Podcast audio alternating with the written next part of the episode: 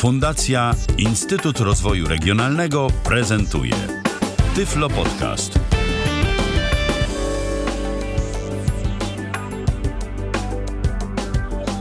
Już prawie minuta po godzinie 19. Witam Państwa bardzo serdecznie. To Tyflo Radio i dzisiaj będziemy rozmawiać na temat winyli i na temat gramofonów i różnych rodzajów, e, że tak powiem, tychże płyt.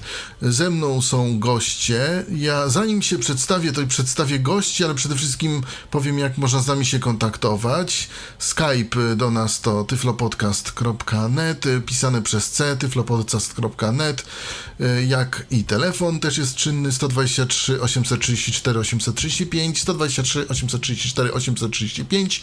Piątek weekendu, początek y, i taki temat troszeczkę y, luźniejszy, ale myślę, że ci, którzy są zainteresowani, myślę, że będą mogli znaleźć coś dla siebie.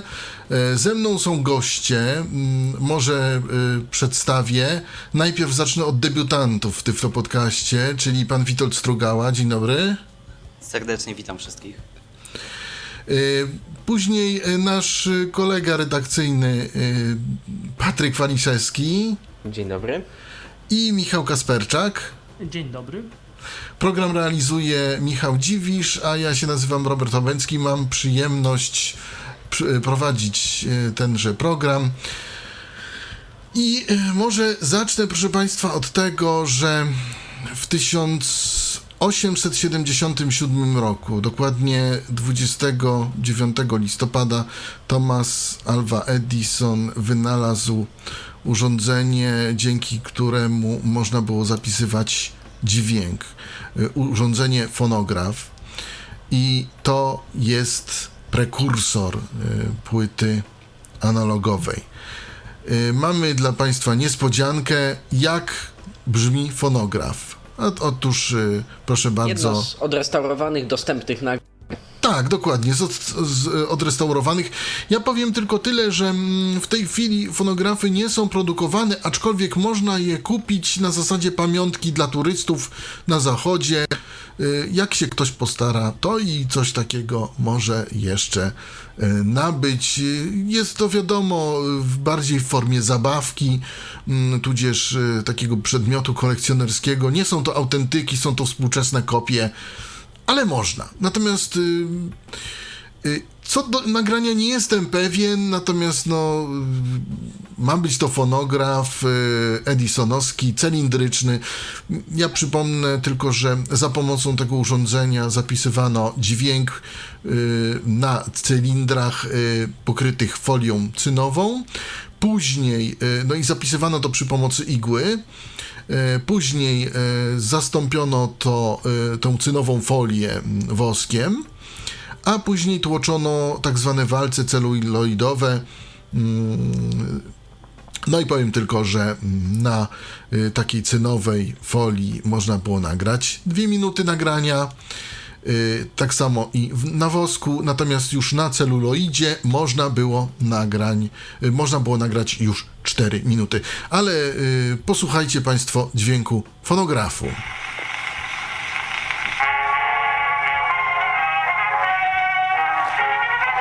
Słuchajcie tutaj tubę.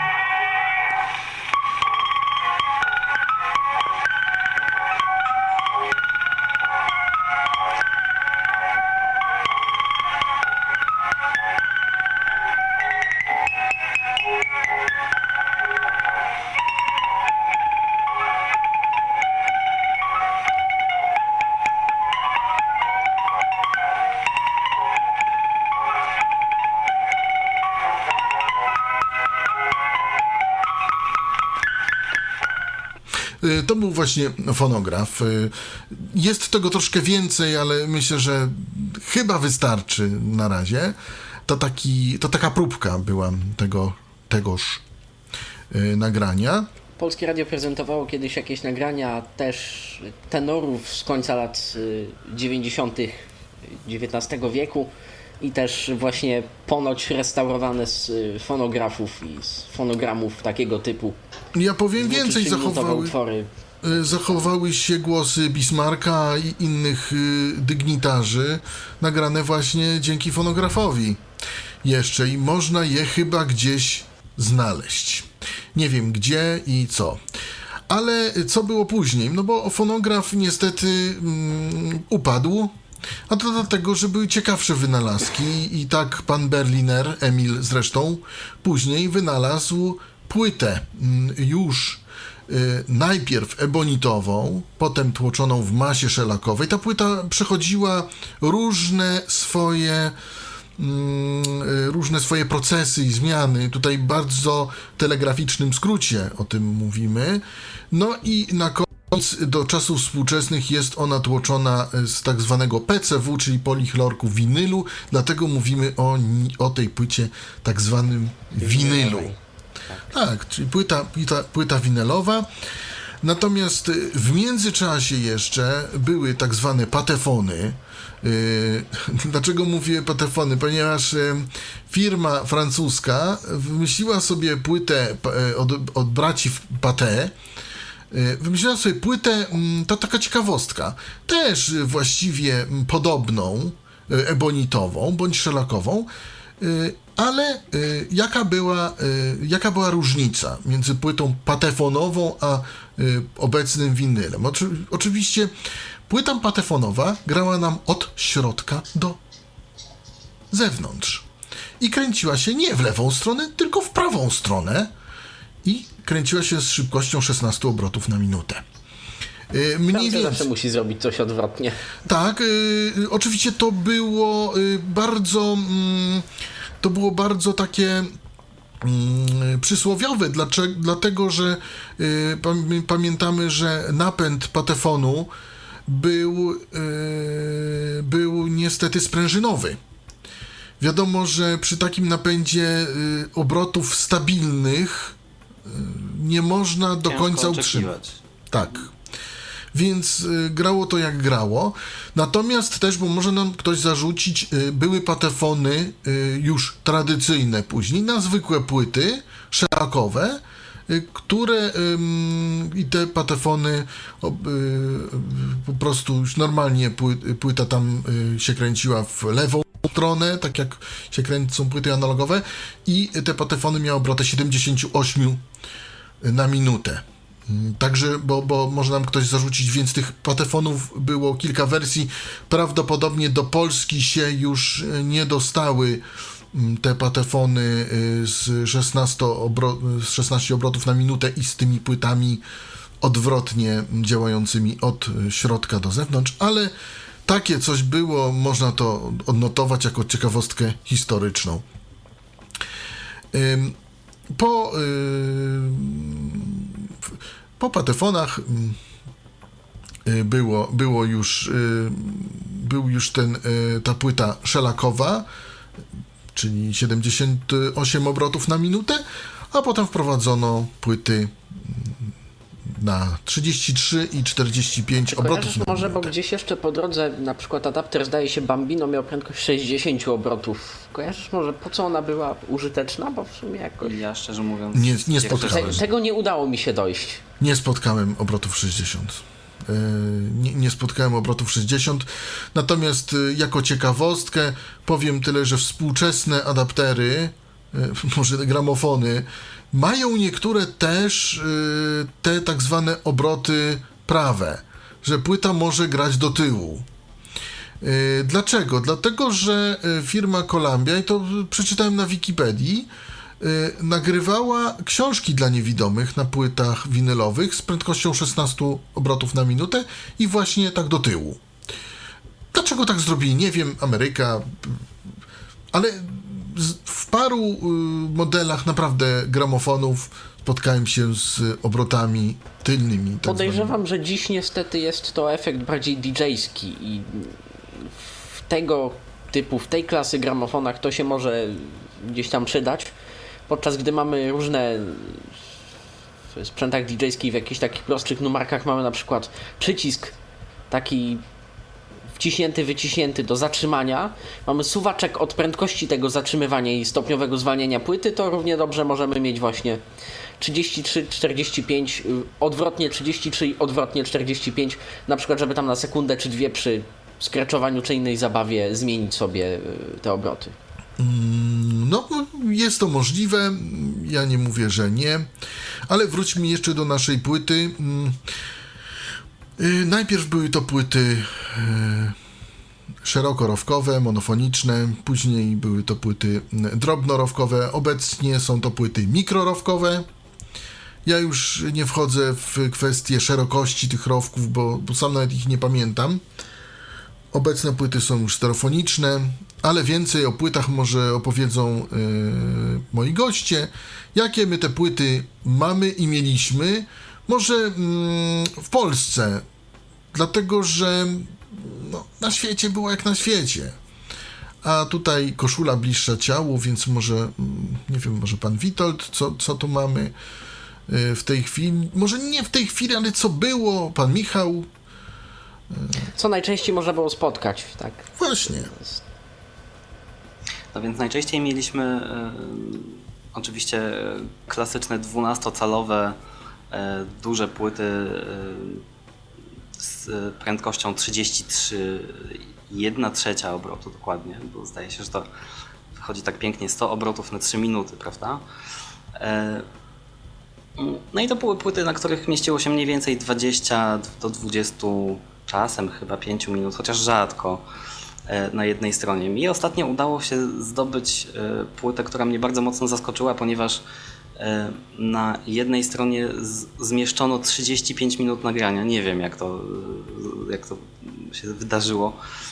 E, Ale było to dla mnie duże zaskocze- zaskoczenie przede wszystkim dlatego, że e, na, e, no, w- mojej kolekcji polskiej e, takie rzeczy się po prostu nie zdarzały. Tam to jest 20 za minut na strony to było. e, Co to była za płyta? To było Greatest Hits Olivia Newton-John. Aha. Skąd pochodzi, nie pamiętam w tym momencie. Gdzieś, gdzieś z zagranicy na pewno. Czyli jednak zagraniczna płyta mikrorowkowa.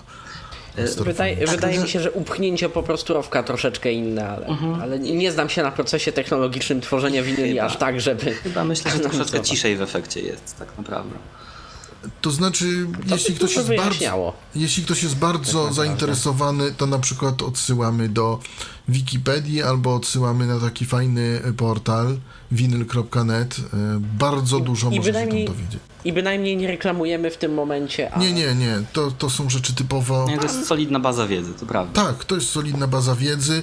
Nie ukrywam, że też z niej korzystałem. Sam mam gramofon, ale wiem trochę mało.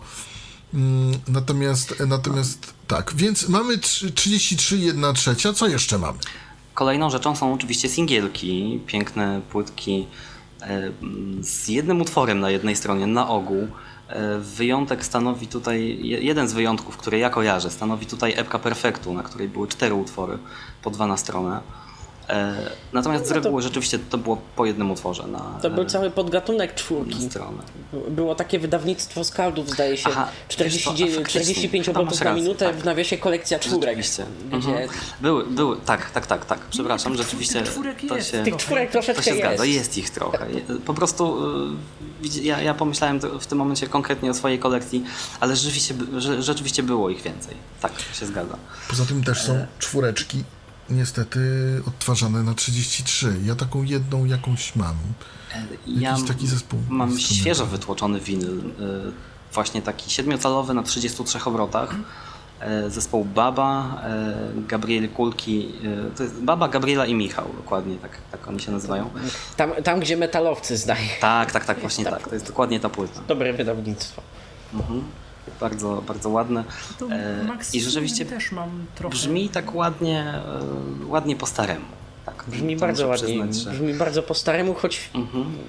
produkcja, w- wydaje mi się tu bardzo w dygresję w tym momencie, ale produkcja tego wydawnictwa wbrew pozorom jest dość nowa. Tak, W oczywiście. sensie ona jest taka, taka ma- łączyć, ewidentnie taka Mhm. fuzja bardziej niż stricte wierne odwzorowanie starego. Można by tu powiedzieć, czy jeszcze mamy coś w tym czasie? E, Mam osobiście w swojej kolekcji jeszcze jeden dziesięciocalowy winyl e, polski. E, to jest winyl z utworami Hanki Ordonówny, czyli no, najprawdopodobniej jest to nagranie jeszcze z starej, no, przedwojennej płyty, strzelakowej pewnie, prawda? Tak, tak mi się wydaje. Co zresztą słychać w, w, w jakości. I to jest, to jest jedyny taki 10-calowy winyl. To tak naprawdę nie wiem, jak tego typu. Podejrzewam, że to jest jakaś polska myśl technologiczna, próba. A odtwarzany na jakie. Odtwarzany na 33 obrotach. Płyta pochodzi bodajże z 62 roku. I ona jest jeszcze w mono. I to jest po prostu wielkościowo takie pomiędzy 7 a 12, tak? tak? Taka, taka, tak, tak. taka pośrednia. Tak. W dzisiejszych czasach wydaje się takie 10-calowe winyle jako kolekcjonerskie, takie limitowane edycje typu 300 sztuk na przykład. E, w konkretnych e, wytwórniach, e, głównie, głównie hip-hopowych tak naprawdę, ale wiem, że też nie tylko. Można znaleźć takie, takie wydawnictwa w tym rozmiarze. Wytwórnie hip-hopowe to są generalnie nowatorskie. Od któryś projekt zdaje się teraz wyszedł z kasetą ze swoim materiałem z powrotem. Natomiast ja się zastanawiam, mamy płyty CD, prawda? Dlaczego na winyle cały czas, ja bym powiedział, jest był schyłek, ale, mhm. cały, ale teraz już... Popularność rośnie. Tak, rośnie. Powoli, tak. powoli, ale jednak. I niektórzy mówią, że trzeba sprzętu za 4-5 tysięcy złotych, żeby sobie takiego winyla posłuchać. Ja bym tutaj polemizował. Co Państwo na to? Znaczy mi się wydaje, że to jest tak, że yy, dlaczego, dlaczego rośnie w ogóle popularność i moda na winyle też tak gdzieś tam w, w mediach i tak dalej. Yy, akurat to, co, o czym się mówi w mediach, no to, to, to na pewno gdzieś tam y, jest to swoisty snobizm i myślę, że taka, taka odskocznia od, y, szczególnie wśród osób gdzieś tam, y, myślę, bardziej młodszych niż starszych, w tym sensie, że no, młodzi ludzie często korzystają już z muzyki cyfrowej i to nawet nie z płyt kompaktowych, tylko z, z MP3, z innych formatów audio w komputerze, z YouTube'a, ze streamingu. Z, ze stream i oczywiście i ze streamingu, z jakiegoś tam Spotify'a i tak dalej, i tak dalej. A tutaj nagle trochę na zasadzie takiego, y, takiego y, jakiegoś y, sentymentu połączonego ze snobizmem, powrót do, do analogu, do, do płyty winylowej. Do na korzeni. Pewno, mhm, na pewno ym, mocno gdzieś tam, ale na tym się zupełnie nie znam, bo takiej muzyki nie słucham, do, do wskrzeszenia e, płyt, no, e, popularności e, płyt winylowych przyczyniły się, przyczyniły się, przyczynili się, przyczyniło się środowisko DJ-ów i te wszystkie wytwórnie hip-hopowe i też produkujące muzykę taką, taką elektro, jak, jak ona się nazywa, elektroniczny, nie. No ja podejrzewam dwie grupy ja społeczne, jazzmenów i hip-hop. Mhm. Tak, mhm, mhm. Tutaj tak głównie, głównie, chodzi o sampling, czyli o korzystanie z próbek e, innych utworów po to, żeby stworzyć coś nowego, coś swojego. Te sample e, najczęściej e, były wyszukiwane na starych płytach winylowych i właściwie wręcz w środowisku hip-hopowym jest taki kult, powiedziałbym. To znaczy znacznie bardziej szanuje się producentów, którzy E, korzystają z płyt winylowych niż takich, którzy, sam, e, którzy samplują MP3 albo, albo e, płyty kompaktowe. Tak to wygląda. Do tego stopnia, że wychodzą, jeśli się nie mylę, dla DJ-ów mniej lub bardziej doświadczonych płyty winylowe z samplami pociętymi już gotowymi z Sex Misji czy z czego tam bądź, żeby sobie użyć właśnie stricte z winyla na, na jakieś wyjazdy, na jakieś DJ-skie trasy, na takie rzeczy. Żeby tak, było po prostu się... łatwiej. I to się często pojawia rzeczywiście w, w tej twórczości. I jeszcze takie... myślę jest jeden powód, to znaczy taki powód y, typowo kolekcjonerski, dla, dla, dla którego na przykład ja, y, bo ja wcześniej miałem y, gramofon, ale to było w czasach Y, początków szkoły podstawowej, więc y, no, miałem trochę płyt, mogę o tym też kiedyś o, chwilkę opowiedzieć, ale jakby później mi się to popsuło i długo, długo gramofonu nie miałem, ale postanowiłem się w, zaopatrzyć w gramofon i w płyty po prostu z powodów kolekcjonerskich. Jako, że się interesuję głównie polską, ale nie tylko, gdzieś tam muzyką lat 70., 80., 60., trochę też, ale bardziej właśnie 70., 80., w tym polską muzyką rock i też i muzyką w ogóle lat 80., no to y, sporo rzeczy, szczególnie polskich, mimo obecności tych serwisów streamingowych, mimo, mimo wielu wytwórni, które naprawdę bardzo dużo rzeczy, których jeszcze nie, nie tak dawno nie było, zostało poznawanych na kompaktach, to wciąż sporo rzeczy na winylach nie ma i być może no, nie jest powiedziane, że wszystko będzie wydane na płytach y, kompaktowych, a też to, co jest wydane, często y, bywa wydawane inaczej. To znaczy, czasami są to jakieś nowsze wersje, czasami inne wersje, czasami wersje albumowe, czasami wersje, wersje radiowe. Często bywa, bywa, bywało tak, że coś. Yy, tak na przykład było z Marylą Rodowicz. Tak ją przywołam, bo to taka piosenkarka no, dość powszechnie znana. Ona w 96 roku w 96 roku została wydana taka bardzo zresztą przyjemna i przekrojowa trzypłytowa antologia, antologia, zdaje się. antologia płyt. Bardzo się tego fajnie słuchało i jakie było moje zaskoczenie, kiedy po latach no wpierw gdzieś tam dzięki, dzięki internetowi poznałem oryginalne pierwsze płyty Maryli Rodowicz, czyli Żyj mój świecie, Wyznanie, czy nawet tą płytę Rock z 74 roku słynną, gdzie była Małgośka chociażby. I jakie było moje zaskoczenie, że na tych płytach są inne wersje utworu niż te, które gdzieś tam znam z radia, z antologii, z jakichś składanek typu Złota Kolekcja, Przeboje lata z radiem i tak dalej, i tak dalej. Względnie są I, zupełnie inaczej zmiksowane lub tak, zmasterowane. I okazało się, że, z, że szczególnie z Marylą Rodowicz, yy, yy, że, że, że w przypadku Maryli Rodowicz było tak, że te wersje, wersje, y, które są na antologii, to są jakieś wersje albo radiowe, głównie, bo tam trochę jest pomieszane, ale część wersji to są wersje radiowe i singlowe, a wersje albumowe są y, zupełnie inne. Na przykład piosenka z drugiej płyty Wyznanie Gonią Wilki za owcami, która jest w takiej wersji awangardowej, gdzieś tam z fletem Zbigniewa Hołdysa, z różnymi, z takim instrumentarium, jak z, jak z pierwszej płyty gdzieś tam Anawa, a, a, a, a, a na antologii jest wersja taka bardziej bardziej, bardziej gitarowa, taka bardziej w stylu, w stylu gdzieś tam poezji, e, poezji śpiewanej. Elżbieta Adamiak tak mi się nasunęła. Z radością kupiłem pierwszą płytę, Elżbiety, tak, pierwszą płytę Elżbiety Adamiak z 80 roku. Jakie było moje zaskoczenie, że Jesienna Zaduma na tej płycie jest nie w tej takiej wersji gitarowej, którą mm, pewnie wszyscy e, znamy, a w wersji takiej innej z perkusją, z bardziej rozbudowanym e, instrumentarium.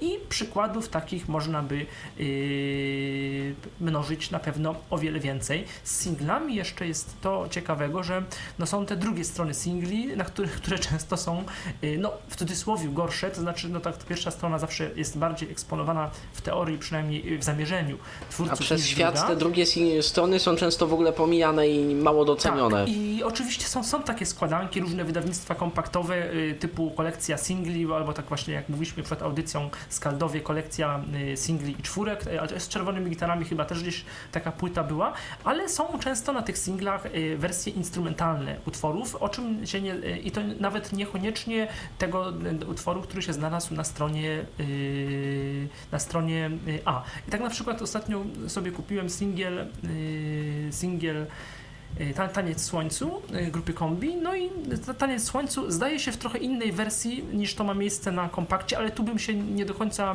nie jestem tego pewien, bo też no, nie mam bardzo dobrego sprzętu. Może po prostu to jakoś się inaczej słyszy, bo to też tak no, czasami coś inaczej brzmi i może, yy, może po prostu no, nie, nie porównywałem tego. Natomiast takie było moje zaskoczenie, jak włączam sobie drugą stronę płyty, a tam Królowie Życia i to w wersji instrumentalnej. W życiu nie wiedziałem, że wersja instrumentalna tego nagrania istniała na przykład. Ale zdarza się, że e, nawet na e, winylowym singlu pojawia się inna wersja utworu e, i to dość często się zdarza tak naprawdę, niż wersja albumowa na, na EP. Chociażby Luz Blues w niebie same, o, same dziury o, o, Urszuli. Tak, mam to jest utworek, oczywiście. który na LP jest y, w zupełnie innej wersji niż y, I powszechnie go znamy z L, powszechnie znamy z LP. Z Urszulą w ogóle jest ciekawie, bo tak, Luz Blues znamy powszechnie z tych wszystkich składanek, to jest wersja albumowa, a na przykład Fata Morgana, Fata Morgane znamy z singla, a nie z płyty. Mhm. Na tak, a na płycie jest, jest dużo fajniejsza ta wersja taka w moim skromnym zdaniem. Śmieszna taka na końcu to pi mleko takie przesterowane i takie zupełnie, zupełnie dziwna jest ta wersja. E, ja y, powiem, rozmawiamy dzisiaj na temat y, winyli i na temat też gramofonów.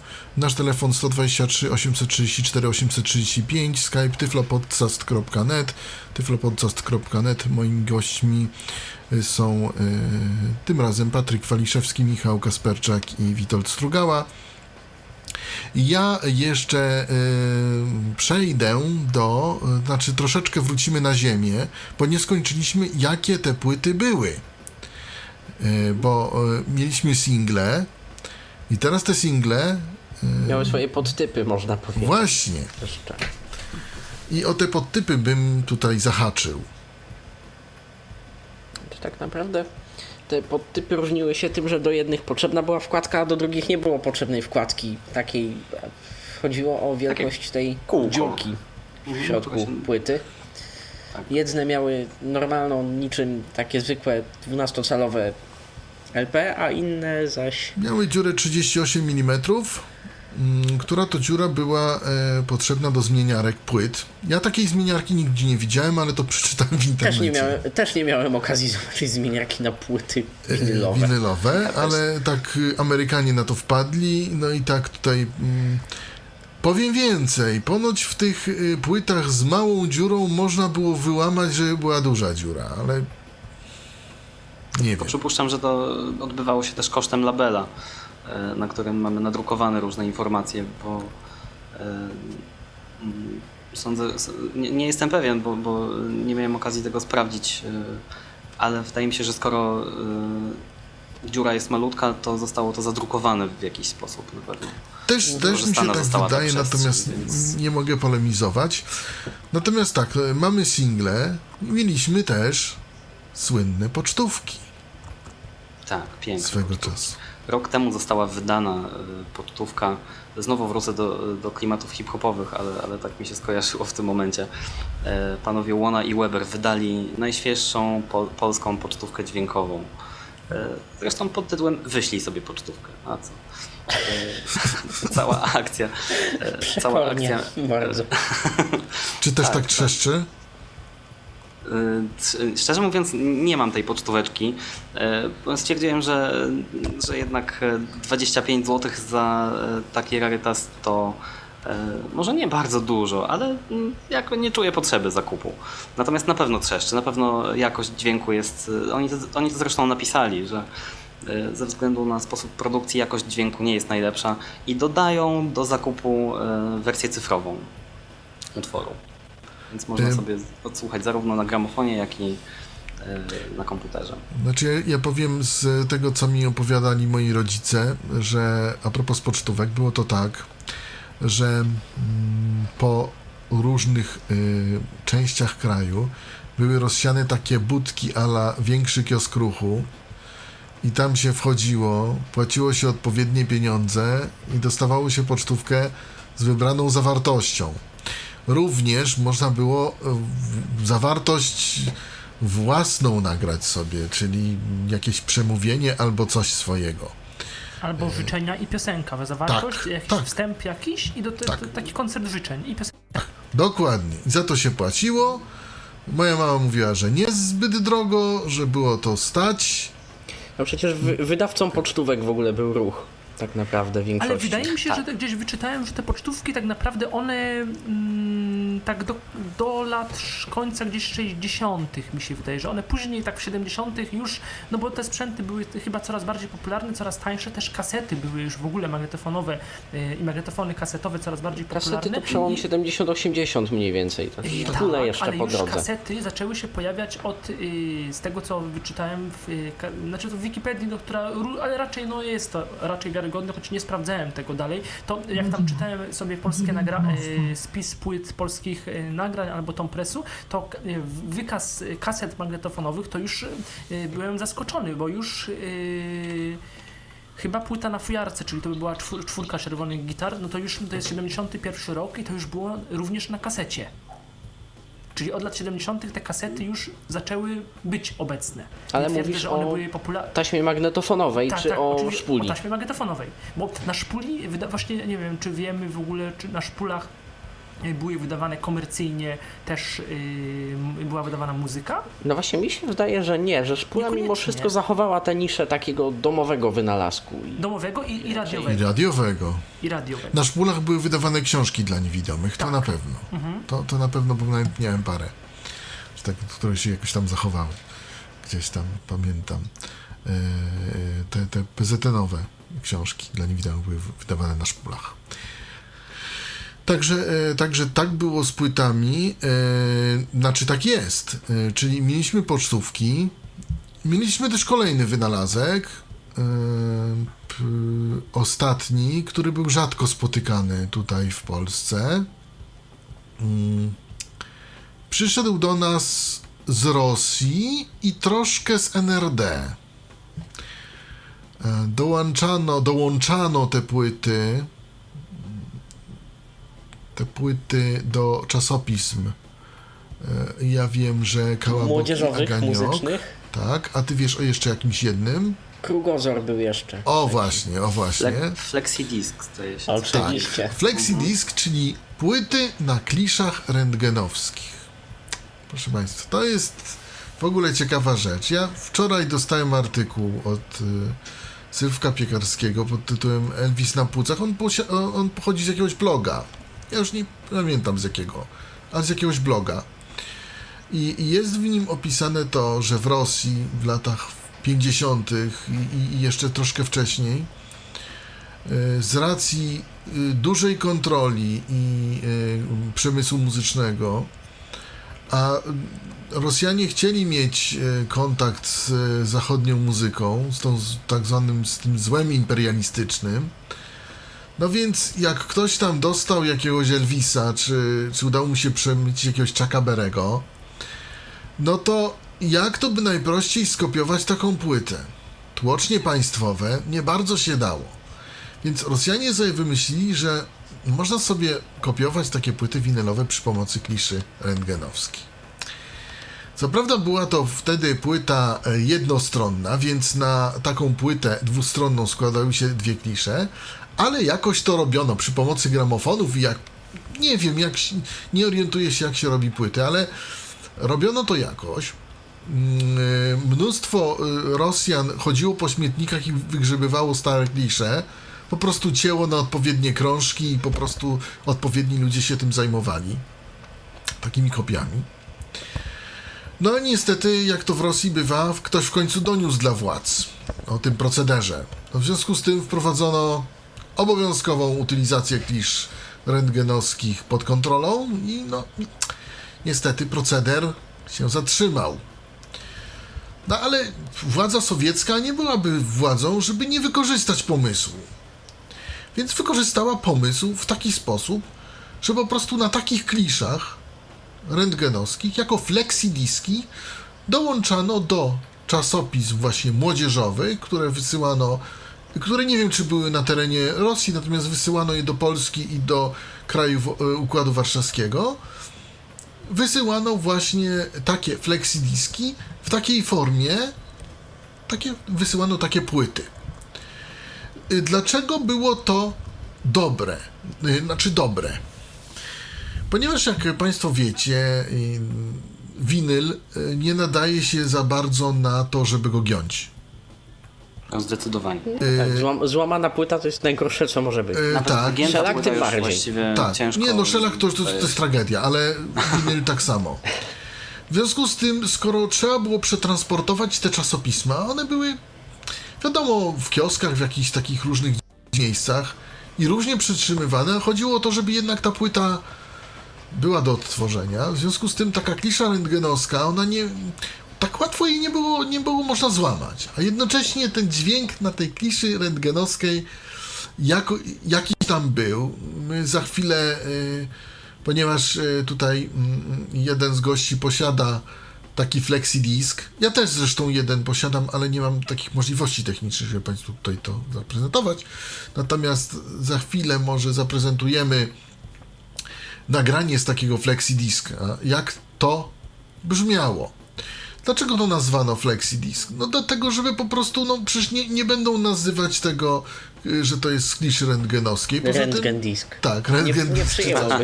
Poza tym materiał, który jest użyty, to jest po prostu ten plastik z kliszy rentgenowskiej. To nie jest tak, że to wzięto jakiś materiał z szpitala i, i, i, i, i, i robiono. Natomiast no, wykorzystano to po prostu jako pe pewnego rodzaju nośnik. Yy, No ponieważ taka płyta z takiej kliszy, taki flexi disk, W podobny sposób zresztą były robione na przykład artykuły, opisy audioartykułów e, do gazet angielskich i zachodnio-niemieckich dla niewidomych, tylko że tam w grę wchodziło jeszcze 16 obrotów, normalne obroty, ale mm, był, był zapis właśnie też dwustronny i to można było sobie wyrwać z takiej gazety i odtworzyć na tu- normalnym gramofonie z takiej Tutaj się nie orientuję. Ja wiem, że flexidiski były jednostronne, te, te rosyjskie, o, o ile dobrze pamiętam. Miałem taki enerdowski jeden tylko, to jest jednostronny. E, Nie wiem jak tutaj Patryku u ciebie. Po, powiedzmy Robercie wprost, reklamówkę wrogiego imperialistycznego napoju Coca-Cola zdaje się. dokładnie, tak, dokładnie, wrogi e, e, imperialistyczny. E, Natomiast co ja powiem, taki, taki flexidisk jest bardzo odporny na zgięcia jakieś. E, Naprawdę trzeba użyć. e, No, spe, specjalnie trzeba to, z, żeby zniszczyć taką płytę, bo można, ja nie mówię, że nie, można, ale przez przypadek tej płyty się nie zniszczy, takiego flexidisku, takiego właśnie, to, to Ten flexidisk wychodzi, że też jest jednostronny. Ja sobie go uprzednio zgrałem, tak aby móc teraz tu elastycznie włączyć i nie, nie bawić się w nastawianie tego wcześniej. wiadomo, do audycji pewne rzeczy trzeba przygotować. Czy Tak. posłuchamy teraz tego flexidisku i co to będzie? Tak myślę. Szczerze mówiąc, osoba widząca nie była mi w stanie przeczytać, co to będzie, bo polskie imiona i nazwiska napisano cyrylicą. Aha, Winyl nazywa się Artyści Estrady Polskiej. Tyle, tyle mi zdołano przeczytać. Oczywiście wszystko też e, cyrylicą, ale pisane artyści przez S miarki znak i tak dalej. Próbowano napisać po polsku, tylko cyrylicą. Nie wiem, czemu miał służyć ten zabieg. Dobrze, więc No i teraz właśnie takie nagranie właśnie z kliszy rentgenowskiej, czyli tak zwany flexidisk. Fragment myślę, że odtworzymy. I czekamy na odtworzenie. Ja przypomnę, że słuchacie Państwo Tyflo, Radia i audycji.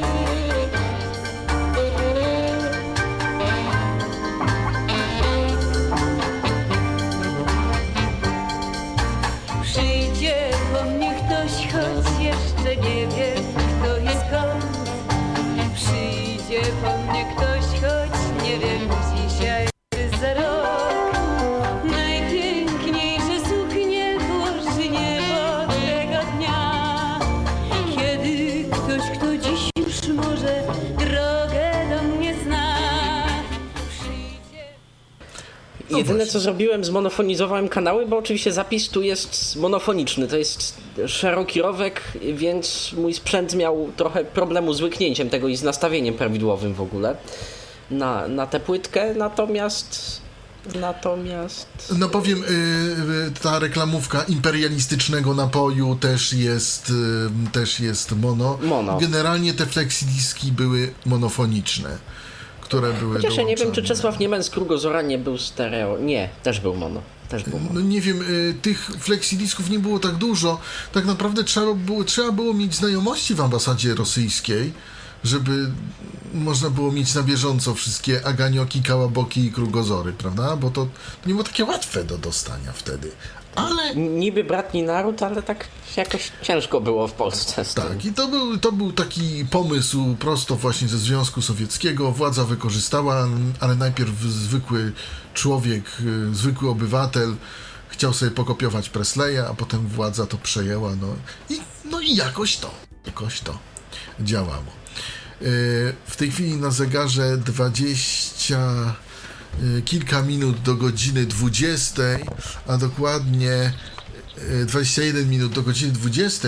My rozmawiamy o płytach winylowych, ale teraz może przejdźmy do. mm, Ponieważ te, te płyty y, są nadal i myślę, że będą się cieszyć dalszym powodzeniem. Jeszcze o nich porozmawiamy, ale przejdźmy może do gramofonów, bo to jest też temat dość ciekawy. I ym, tutaj mamy różne typy gramofonów, że tak powiem. I może coś byście Państwo powiedzieli o, o tym, ale ja bym też wrócił troszkę na ziemię, bo mm, też myślę gramofony i osoby niewidome. Bo to też jest y, różnie z tym. Prawda? Które łatwiej obsługiwać, które trudniej, czym się kierować, jeśli ktoś by chciał zakupić. Nie każdy jest taki przyjemny. Czym się kierować? To znaczy, ja, ja powiem szczerze, e, tak jak już przed audycją e, gdzieś tam wspominałem, e, ja osobiście na pewno na dzień dzisiejszy nie wydawałbym na gramofon Bóg wie jakich pieniędzy. Dlatego, że gramofon ma za zadanie przede wszystkim odpowiednio kręcić płytą i ewentualnie może potrafić coś jeszcze, ale e, jeżeli zależy nam na tym, żeby mm, ta muzyka brzmiała jak najlepiej, to trzeba e, znacznie więcej uwagi poświęcić e, wkładce gramofonowej. Wkładka i igła to jest to, co decyduje o brzmieniu, o charakterze naszych, naszych nagrań. Oczywiście gramofony jako takie różnią się między sobą, no, chociażby napędem. O właśnie. Jest, e, są gramofony z napędem paskowym, są gramofony, gramofony z napędem bezpośrednim. E, jeżeli ktoś lubi bawić się w e, jakieś skreczowanie czy, czy właśnie miksowanie muzyki, to zdecydowanie lepiej nadaje się do tego napęd bezpośredni. Gramofony z napędem paskowym, o ile wiem, były dość popularne E, wcześniej, w latach właśnie, w latach świetności winylu, czyli w 70., 80. No jako główną wadę gramofonów z napędem paskowym widzę to, że one nie dużo więcej trzeba zrobić, aby one trzymały prawidłowo obroty niż w takich normalnych gramofonach z napędem bezpośrednim. Takim paskowym, że to się jednak tam coraz częściej zużywa i to trzeba dbać o to, pilnować. E, ja powiem tak, e, ostatnio dostałem w prezencie na gramofon z jednego z hipermarketów z napędem paskowym i on jeździł już od początku, jak był mi dany, a był nowy. A to potrafi, tak. prawdę mówiąc, mocno drażnić. Ja wiem, nawet mm, mimo tego, że mam gramofon z napędem bezpośrednim, to sytuacja, kiedy dźwięk tak pływa, jest raz, raz wolniej, raz szybciej, to jest to niesamowicie męczące i bardzo psuje przyjemność słuchania muzyki. A niektóre płyty były w ten sposób tłoczone, niecentrycznie niestety. Jest jakieś minimalne przesunięcie środka płyty względem, względem rowków i dźwięk nam pływa. Jest Wyżej, niżej, wyżej, niżej. Chcesz powiedzieć, że e, na gramofonie z napędem bezpośrednim dźwięk pływa? E, wpływa w tym sensie, że, że jest. Że jeżeli jest, że jeżeli jest błąd na płycie, no tak. no to temu nie zapobiegniemy jeżeli, nijak. Tak, tak, tak, tak, tak, o to mi chodzi. Natomiast w przypadku gramofonu paskowego, jeżeli on y, robił coś takiego y, częściej i nawet w przypadku, kiedy płyta jest dobrze wytłoczona, to ja szczerze mówiąc nie wyobrażam sobie słuchania muzyki w ten sposób. Gdybym nie miał innego wyjścia, to bym słuchał, y, ale tylko, tylko wtedy gdybym rzeczywiście nie miał. Bo to, bo to w małym zakresie, jeżeli to bardzo delikatnie jeździ, to jest ewentualnie jakiś tam urok i atut, ale jeżeli to ma denerwować na dłuższą metę, to, to nie, to odpuśćmy sobie. Bo... E, natomiast e, ja może, bo, bo tak yy, mówimy napęd paskowy. Co to jest ten napęd paskowy i co to jest ten napęd bezpośredni?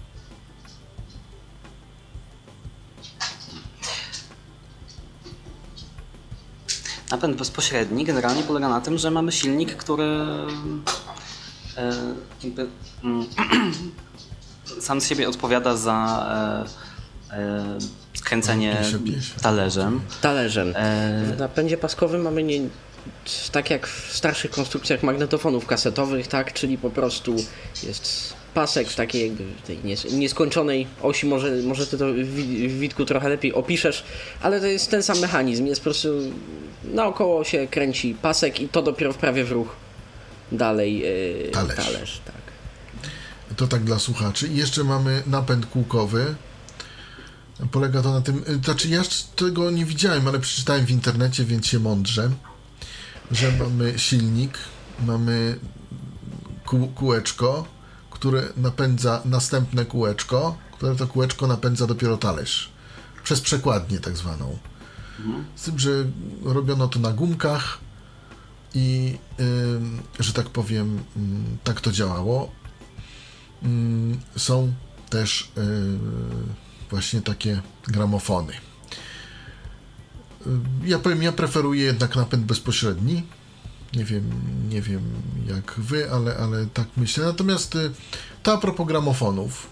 Co Państwo sobie, jeśli będą chcieli kupić, to już, że tak powiem, ym, To, to a propos typów napędów bardziej niż gramofonów, bo jeszcze mamy jedną dość istotną rzecz w gramofonie, dobra. czyli typ y, zastosowanego ramienia. Myślę, że to jest. A, element- to, to, to, to, to, to, to też będzie. Ja, ja chciałem to y, przy okazji wkładek i igieł. E, tutaj może Witek coś powie więcej odnośnie igieł i wkładek. Tylko myślę, myślę, że jakby to, to, z jakim ramieniem gramofon wybierzemy, implikuje nam potem, jaki wkładek możemy lub nie możemy użyć, tak? tak. I to jest. Tak, natomiast y, są wkładki typu, typu i do adapterów z ramieniem takim lub z ramieniem takim. Y, też prawda. No ale więc może, więc może ja już oddam wam głos, chyba że ja mam coś tutaj. Najlepiej, najlepiej mieć możliwość wymiany ramienia. E, ale to, E, no. to Są takie sprzęty, ale to kosztują Mój swoje. sprzęt, mój sprzęt ma możliwość wymiany ramienia. Mam zarówno proste, jak i, jak i esowate y, w komplecie. I rzeczywiście tutaj proste, proste ramię jest częściej stosowane do grania imprez przez, przez DJ-ów, esowate do zastosowań y, raczej bardziej domowych, że tak powiem. Mhm. I raczej. Myślałem troszkę o innym podziale. Y, myślałem Natomiast o... je, Mhm, no, tak, e, No bo oczywiście- mamy, pro, mamy proste jesowate tak w kwestii samego jakby wyglądu i pracy tego ramienia, ale są, są jeszcze te całe śmieszne gramofony tangencjalne, że niby O, automatyczne, dokładnie. tak? I, i, I tutaj Dokładnie. Czyli liniowo e, pro, prostopadle, znaczy liniowo stycznie do rowka prowadzona tak, igła. tam musi być jakoś dokładnie Nie, jest to, czysta jest to matematyka, musi być dosyć proste. Jest to o tyle proste, bo mm, już mówię, jak to mniej więcej działa, bo mnie to trochę ktoś przetłumaczył, mądrzejszy od, ode mnie. Ponieważ normalne ramię mamy na łożysku. Jak wiecie, ono się tam w tył, w przód obraca. Znaczy, no wiadomo, na, na płytę można tak z tyłu do przodu. A tangencjalne się przesuwa po prostej. Dokładnie. Mhm. Ono y, nie ma czegoś takiego, że ta wkładka się mm, ona, że, że ta igła podróż, że na ostatnim utworze ona jest pod innym kątem, a na pierwszym pod innym. Tylko jest pod tym samym, cały czas pod tym samym kątem do rowka. No tak, natomiast nie znam gramofonu tangencjalnego obsługiwanego ręcznie z racji skomplikowania pracy tego Bo ramienia. i takiego nie ma. I trzeba by za każdym razem w- prawie na nowo kalibrować ramię z każdą nową płytą, jeżeli chcielibyśmy nim ruszać sami, tak? Więc te gramofony są gramofonami do pewnego stopnia zautomatyzowanymi. Tak, Mm. przy czym y, gramofon y, y, nie jest to tak, że każdy gramofon automatyczny to jest gramofon tangencjalny. Dlaczego o tym y, mówię? Bo ja. Y, To się zgadza. Y, Może o tym powiem trochę na swoim przykładzie, tak patrząc y, z perspektywy nie tyle mm, technicznej, ile takiej od, od, strony, od strony zwykłego użytkownika. Ja, jak powiedziałem, gramofonami się zacząłem no, może nie tyle interesować gramofonami, płytami i dobie, zacząłem się interesować winylowymi od stosunkowo niedawna i chciałem sobie dobrać gramofon taki, który byłby jak najprostszy dla mnie w obsłudze, jak najłatwiejszy i taki, żebym nie musiał tam za bardzo ruszać tą, tą igłą, nie musiał za bardzo nastawiać. No i większość tych gramofonów aut zwanych automatycznymi, które można znaleźć no, albo y, na, jako sprzęt używany na Allegro, albo w sklepach jako sprzęt nowy, to są y, no, oczywiście te drogie gramofony, głównie dla DJ-ów, no to są ręczne, z masą ustawień różnych y, parametrów, które dla osoby mniej zaawansowanej i gdzieś tam manualnie i w ogóle technicznie, nie, DJ, nie będącej DJ-em, nie mają w domu większego znaczenia. Natomiast te gramofony, te gramofony automatyczne, które spotkałem, no to ich, auto, ich, ich automatyczność polega na tym, że y, nastawiamy igłę na płytę, y, zaczyna się odtwa odtwarzanie, on tam, ta igła się, y, ramię, igła się opusz, wchodzi na płytę, płyta jest odtwarzana i Y, potem igła z płyty, y, z, płyty, z płyty schodzi i na tym się kończy y, automatyczność większości gramofonów. Natomiast mi chodziło o to, żebym mógł sobie w miarę jakoś tak bezpiecznie nie ruszać tego, tego ramienia i móc sobie tak powiedzmy trochę jak w magnetofonie albo trochę jak w, y, na płycie CD, y, prze, móc sobie przewijać pomiędzy, y, prze, przewijać płytę. No, nie znalazłem takiego gramofonu, chociaż o takim słyszałem z jakimś tam czujnikiem laserowym, że on nawet może znajdować konkret, przerwy między tymi, między tymi utworami. Ponoć coś takiego jest, ale są to rzeczy bardzo, bardzo drogie, idące w tysiące złotych i, i w sumie nie, nie znalazłem jakąś starą ofertę, tylko znalazłem za kilka tysięcy, ale, ale niczego takiego sensownego nie znalazłem. Jak pytałem yy, różnych ludzi, no to tak nikt mi sensownie, yy, każdy tylko o tym słyszał, ale jakby no yy, jakoś nie było to coś, co dla ludzi jest, yy, jest ważne, no bo no gdzieś tam ta obsługa no, no ważniejsza jest dla, dla większości osób rzeczywiście, no i słusznie, wkładka i, i, i, gdzieś tam te inne, inne rzeczy, inne parametry, igły, o, o tym i zaraz pewnie sobie, sobie powiemy. Y, no i w końcu znalazłem taki gramofon właśnie tangencjalny, jakiś używany Technics z 81 roku, który no właśnie działa tak, że tak naprawdę zakładam, y, y, nakładam, kładę płytę na talerz, zamykam klapę, to ramię, cała konstrukcja jest wewnątrz właściwie i dopiero po wciśnięciu odpowiedniego klawisza, klawisza play, to wszystko się opuszcza, płyta y, jest odtwarzana, mogę zrobić tak coś w rodzaju stop, właściwie nie stop, bo stop to y, cofa ramię, tylko coś w rodzaju pauzy, wtedy to ramię jest podnoszone, mogę no oczywiście nie widząc tego, no bo, y, bo nie wiem o ile to ramię się przesuwa, ale tak intuicyjnie klawiszami przesunąć troszkę na płycie i klawiszem y, stosownym z powrotem je mm, na płytę, mm, na płytę mm, opuścić. No i generalnie zasadniczo coś takiego mi się bardzo tak technicznie sprawdza, bo łatwo mi się po, po płycie y, nawiguje. No jedyny minus jest taki, że e, ten gramofon wymaga na pewno jakiejś renowacji, w sensie wymiany wkładki, innych tam części, no ale to być może, jeżeli uda się odpowiednie elementy wewnętrzne znaleźć, no będzie to osiągnięte albo i nie. Ale takich gramofonów tangencjalnych yy, jest bardzo, jest mało na rynku tak naprawdę, jest, jest yy, no mało, mało. E, czy ten gramofon e, twój, e, Michale, jeździ? Czyli czy jeździ, czyli że jest, y, są dźwięki wyższe, niższe, tak? tak. Szybciej, wolniej. Yy, nie zaobserwowałem ale nie jestem też, nie mam jakiegoś słuchu idealnego, ale nie, nie, nie, nie za, na niektórych płytach no ale znowu musiałbym to, żeby tak z ręką na sercu powiedzieć, czy tak jest, to, to musiałbym otworzyć na jakimś takim bardziej wzorcowym, drogim sprzęcie z dobrą wkładką, z dobrym, y, z inny, z, y, jakby z dobrymi parametrami, tak, żeby, żeby nie, ale tak jakoś e, rażąco nie, absolutnie. To najczęściej słuchać na końcu utworu tak naprawdę, w momencie kiedy wybrzmiewa ten ostatni dźwięk, jak, albo ostatni akord, y, wtedy e, najbardziej e, da się zwrócić uwagę na, na taką, takie, takie właśnie jeżdżenie dźwięku. Czy ten e, twój gramofon ma jeszcze jakieś dodatkowe funkcje? Ten, e, No on ma taką funkcję, takie pokrętło, nie wiem jak to się fachowo nazywa, że można, yy, to pewnie to chyba jest związane, nie wiem czy z napięciem, czy z czymś, doregulować yy, obroty, yy, jakoś tam dopasować trochę, że tam, nie wiem jak to się fachowo nazywa, że... ten, ten regulacja niezależna, pitch bend tak zwany, tak? Chyba, chyba tak. Ja do końca nie wiem, czy to mam niestety dobrze ustawione gdzieś, bo czasem mam wrażenie, że te płyty mi... No ale może to on sam gdzieś tam coś rozregulowuje. No mówię, to jest sprzęt y, używany, y, niby sprawny i pewnie jakoś tam sprawny, no ale do końca tak jak on działa, no to też też, też nie wiem tak wewnętrznie. Yy, więc jedynie to ma, no, no przełączanie 33 i 45 obrotów i w Ma. zasadzie Nie ma tyle. prawych obrotów. Yy, nie, nie, nie. Aha, czyli też nie ma obrotów 78. Nie, ale powiem szczerze, na tych 78 no to jakoś bardzo mi nie zależało, to, to mi się kojarzy jakoś tak. je- Nie, no i po prostu się zapytałem, Tak, tak, bo- oczywiście. Jeżeli chcę sobie posłuchać takich płyt, to sobie mogę włączyć Jana Zagozdę i program pierwszy, gdzieś tam te, te audycje ze starymi płytami, tak mówiąc troszkę żartem. Yy, a na tych, o tych prawych, o, o tych obrotach w drugą stronę, to nad tym się w ogóle nie zastanawiałem wcześniej, więc nie, tego, tego nie ma.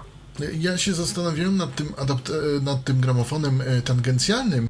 Na przykład nie wiem, czy występuje w nim e, takie coś, jak w tych adapterach, zwyk- w tych gramofonach zwykłych. Też mówię adapter. Adapter jest to nieprawidłowe określenie, bardzo potoczne. Czy ostatni utwór z, z danej strony płyty brzmi gorzej niż pierwszy?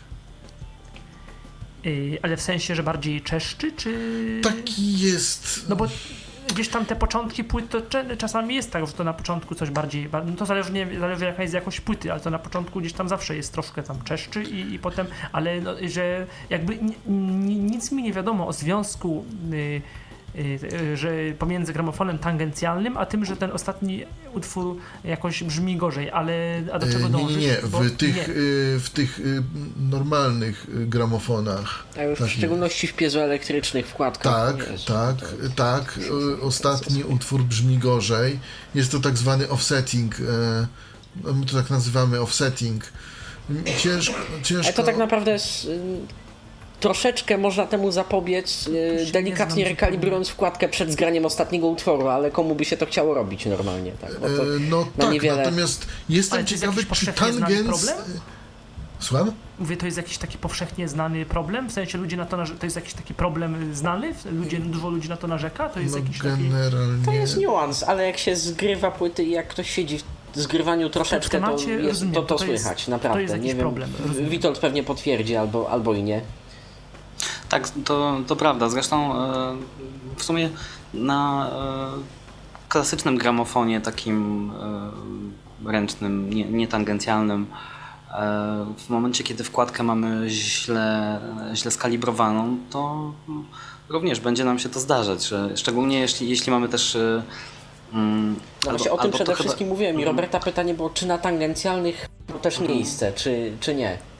Nie wiem, bo ja też Bo, no, bo nie to, mam że na naszych to się to- zdarza, takich klasycznych, to, chyba- to, To chyba też jest- jest kwestia e, tego, na jakim gramofonie płyta była wcześniej odtwarzana i na, jakiej, na jakim sprzęcie, bo jeżeli, e, że na, na, na, z jaką igłą i z jaką wkładką, bo jeżeli e, płyta była potraktowana czymś e, mało, mało przyjaznym, e, to potem zostaje taki efekt. Płyta jest po prostu nieco, nieco zgrana, zdarta. E, I szczególnie chyba rzeczywiście faktycznie w, pod koniec strony to, to słychać.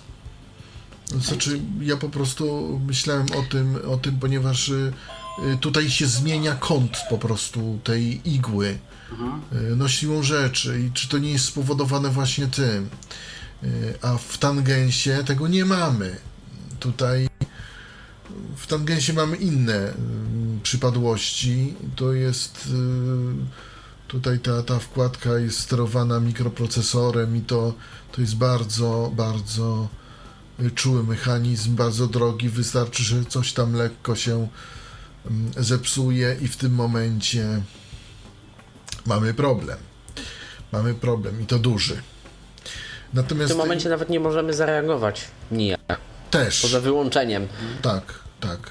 Natomiast jest coś jeszcze, taka ciekawostka, jak ramię ze śledzeniem tangencjalnym, czyli zwykłe ramię, ale z wkładką, która się obraca. E, To też jest taka ciekawostka i to też można wykorzystać e, jako, jako, mm, jako, jako nie wiem, polepszenie dźwięku czy, czy, czy coś takiego. E, Też się spotkałem z czymś takim. Czyli normalne ramię, ale w celu uniknięcia tego, tego e, położenia Efektu. inaczej, po prostu wkładka się lekko obraca w odpowiedniej tam e, osi swojej. Y, To jest Tyflo Radio, minęła już godzina 20. Rozmawiamy o płytach winylowych. Y, Może zróbmy mm, odrobinę przerwy muzycznej i do tematu wrócimy po przerwie, y, albowiem jeszcze o wkładkach pozostało troszkę powiedzieć. I jeszcze pozostało troszkę powiedzieć y, o digitalizacji. No i wrócę jeszcze do mojego pytania odnośnie polecenia jakiegoś, jakiegoś gramofonu, czym się kierować. A póki co przerwa muzyczna. 3 minuty po 20 już jesteśmy po przerwie muzycznej. To jest Tyflo Radio i rozmawiamy dzisiaj na temat płyt winylowych. Moimi gośćmi są Witold Strugała, Patryk Waliszewski Michał Kasperczak. Realizuje audycję Michał Dziwisz.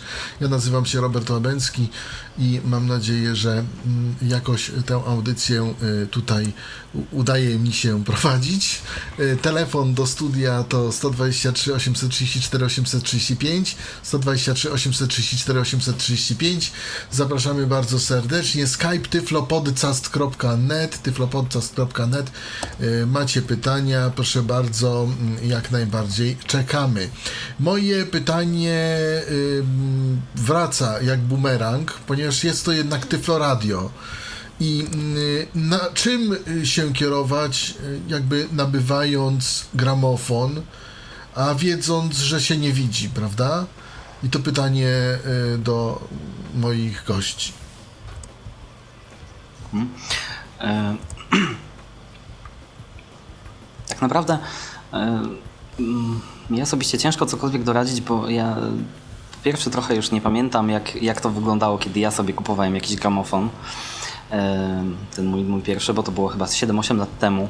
E, mm, Co na pewno? Na pewno e, mm, zwróciłbym uwagę na to, żeby e, mm, płytę można było swobodnie położyć na talerzu, żeby, żeby nie było y, wokół niej niczego, żeby można było spokojnie potem podnieść ramię y, i ustawić na samym początku płyty. Oczywiście trzeba to robić delikatnie, to, y, to jest Nawet najlepszy gramofon nie dość pomoże, precyzyjna jest. e, działalność. Tutaj e, jednak trzeba, trzeba e, dbać. dbać Czyli preferujemy duży talerz, E. nie talerz, który jest mniejszy od płyty. Powiem tak, mój talerz jest minimalnie mniejszy, to jest e, nie, nie wiem czy centymetr m, mniej niż, niż duży e, 12-calowy winyl. E, Rzeczywiście trochę trudniej jest na takim talerzu, ale to, no to siłą rzeczy. E, W momencie, kiedy mam mały, e, 7-calowy winylek, trochę trudniej jest ustawić igłę na samym, samym początku płyty. Dlatego tutaj na przykład przydają się e, wtedy prawe obroty, żeby jeżeli mam ochotę posłuchać sobie od samego początku, a trafię na e, parę sekund e, za, za daleko, to wycofać sobie, a nie kombinować, nie, nie, nie dłubać tam cały czas przy tej igle i przy tej płycie, bo można niechcący e, przejechać Zniszczyć igłą nie wiadomo co i- wpierw, albo igłę, albo płytę. tak, tak naprawdę. dokładnie tak. Dokładnie tak. E, natomiast tak, no, no, no, myślę, że mniejszy talerz nie jest e, nie jest chyba rozwiązaniem dobrym, chociaż tak, nie wiem, tak naprawdę nie, nie miałem okazji przetestować. E, Czy ja Sądzę, mogę że bardzo, własnego- bardzo duży na pewno, bardzo duży na pewno nie. Większy od płyty wydaje mi się e, być trochę za niewygodny. Ja mogę powiedzieć własnego doświadczenia, że talerze, które mają pełno tych, tych takich zębów wokół i zaczynają się bardzo łagodnie, czyli mają bardzo duży skos na krawędziach tego talerza. Mi osobiście sprawiały trochę trudności, ale po pierwsze to też było jakiś czas temu, a po drugie mm, teraz jest taka moda. I w dużej większości gramofonów właśnie te talerze mają taki skos jednak i to nie jest pancerna wieża Joko czy inny Schneider, że tam był po prostu schodek, talerz jest poza talerzem, tylko no to wszystko zaczyna się dość łagodnie i trzeba po prostu mniej więcej wcelować gdzie i jak i się tego nauczyć, próbować, próbować, próbować. Ja osobiście lubię talerze większe od płyty, ale centymetr max 2. Troszeczkę. Tak samo troszeczkę mniejsze yy, też nie sprawiają mi trudności. Jeżeli talerze są wybitnie małe, tak czasami bywa, że jest talerz mały, ale jest właśnie dość wysoko mm, talerz, a dużo jest powierzchni przed, że po prostu w, w szczególności jak gramofon jest wbudowany w coś, w jakieś właśnie urządzenie takie typu hi-fi, czy jak to teraz są takie gramofony. Ostatnio miałem do czynienia z taką zabaweczką. Y, zdigitalizuj sobie łatwo winyle za 100 ileś złotych z popularnego marketu i tam właśnie tak było zrobione, że duże podwyższenie tego talerza. Talerz nawet dość miał stromy ten uskok, ale talerz był dużo mniejszy od płyty. Nie wiem, tak na oko z 11 cali on, on miał, może 10 z kawałeczkiem.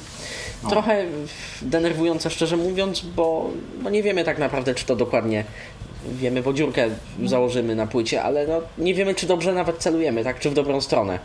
I zawsze można y, niechcący przeciągnąć ramieniem po plastiku, a nie po, po płycie. E, co sądzicie na temat y, zabawek typu zdigitalizuj sobie płyty? Takich jest dość dużo, niestety. Ja powiem niestety. E, ja pierwsze słyszę, szczerze mówiąc.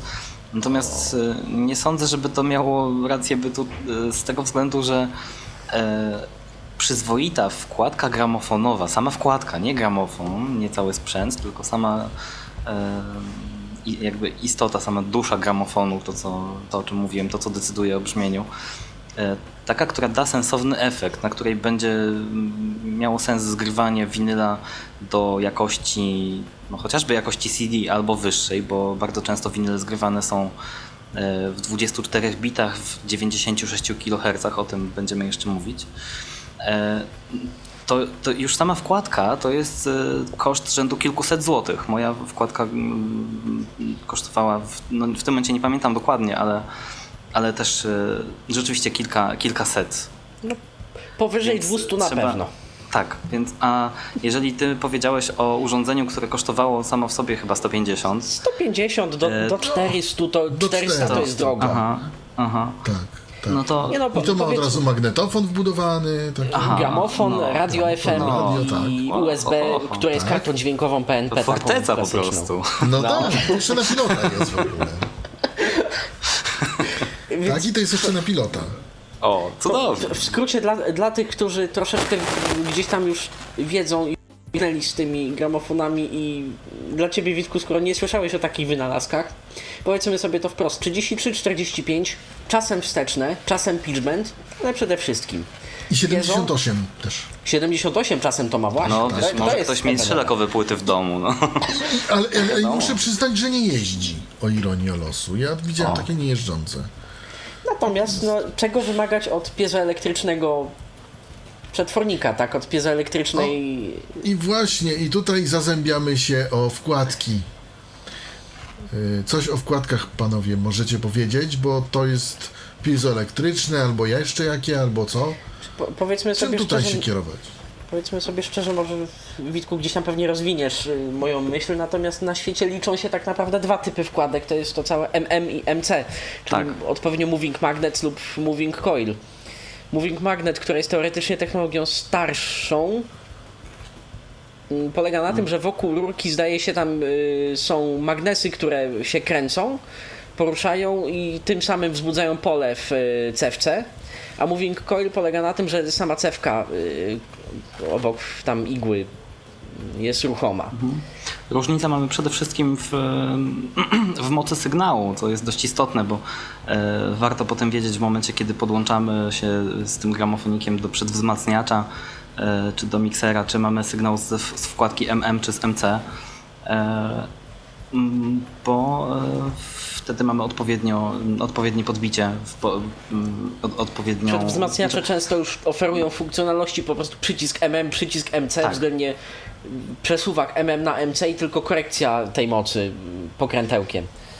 Tak- Ale tak czy, to czy jest wygląda. to tak, że y, mogę w, do adapteru, którym, którym jest preferowana wkładka MM, włożyć wkładkę MC i będzie dobrze, czy, czy to jest błąd?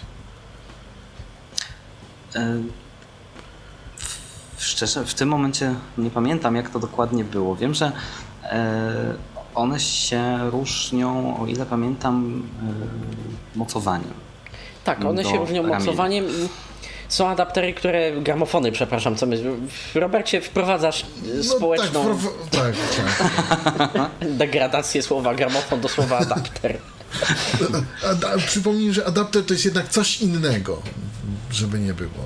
Adapter to jest bardziej przejściówka, y, coś, co się dostosowuje, a to jest gramofon.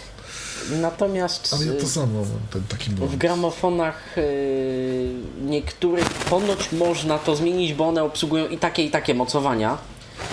Natomiast zasadniczo no, lepiej tego nie ruszać. Poza tym chociażby zmieniając MM na MC, będę mówił tutaj skrótowo, bo jest po prostu szybciej, tak? No zmieniamy poziom sygnału. Jeżeli gramofon ma konwerter sygnału nieobrobionego, tak, tego sygnału no, potocznie zwanego RIA, do tego też zaraz dojdziemy, bo nie jedno RIA na świecie, choć od tej wielkiej wytwórni to się wszystko wzięło, mm, to po prostu ten przedwzmacniacz będzie nam fałszował sygnał i podawał na przykład za duży, jeżeli nie taki typ wkładki będzie użyty. Załóżmy, że już nawet się udało nam umieścić taką wkładkę. Wiesz, biorąc pod uwagę to, że dzisiaj płyty CD produkuje się tak głośno, jak się produkuje, e, to może nic strasznego się nie stanie, jak będziesz miał wkładkę MC, a, a Po- sygnał... Powiem tak, pozwolę sobie Witku ten temat zostawić gdzieś na luźną rozmowę. O teorii wojny głośności można Tak, napisać tak. niejedną pracę doktorską. To prawda, oczywiście. Także mamy y, y, wkładki MC i MM. Najczęściej prawdopodobnie będziemy mieli, o mamy jakieś y, lekkie zakłócenia. Tutaj od O, przepraszam. Dziękujemy. naszego. I, I tutaj, ale raczej jest napisane w instrukcji obsługi ym, Jakiego typu wkładka? jakiego typu wkładka, czy MM, czy MC jest stosowana. U mnie na przykład tak było.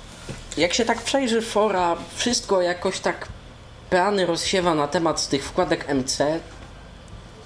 Ja tak naprawdę tego, szczerze mówiąc, nie słyszę do końca i nie podzielam do końca, ale może dlatego, że przyzwyczaiłem się do dźwięku z moving magnetów, a wychowałem na niejednego winyla zgrałem o zgrozo na piezo, więc nie mogę czuć się tu autorytetem. Tak.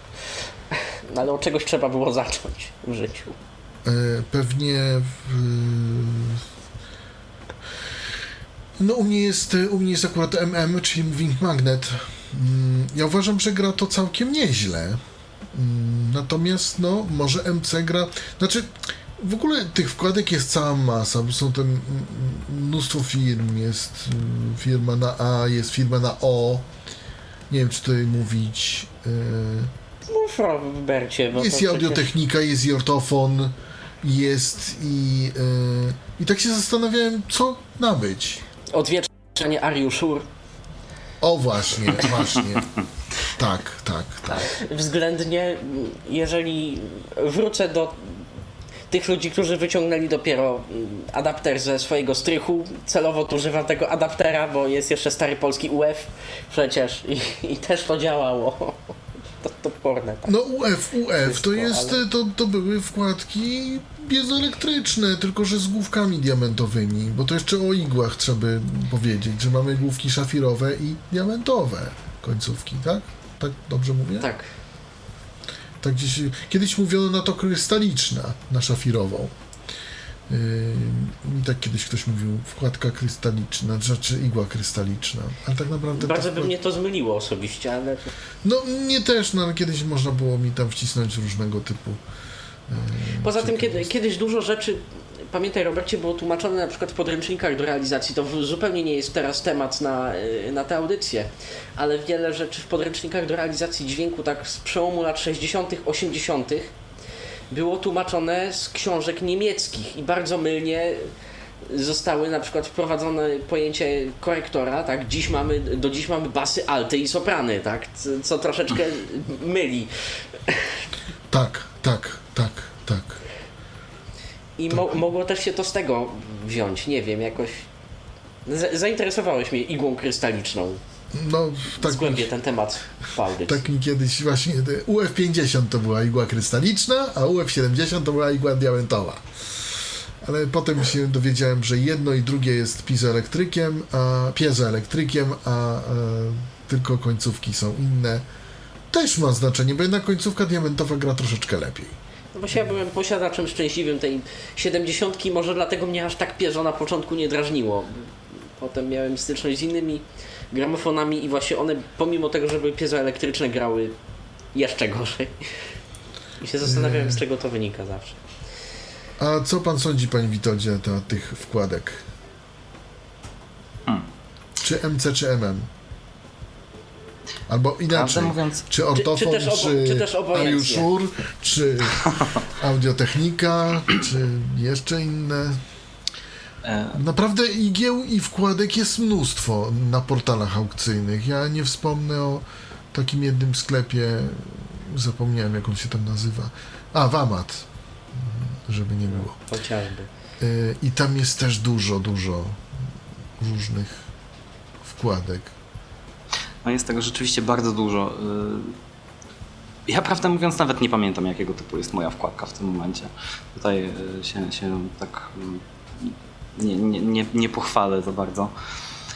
E, umknęło mi to gdzieś. E, natomiast e,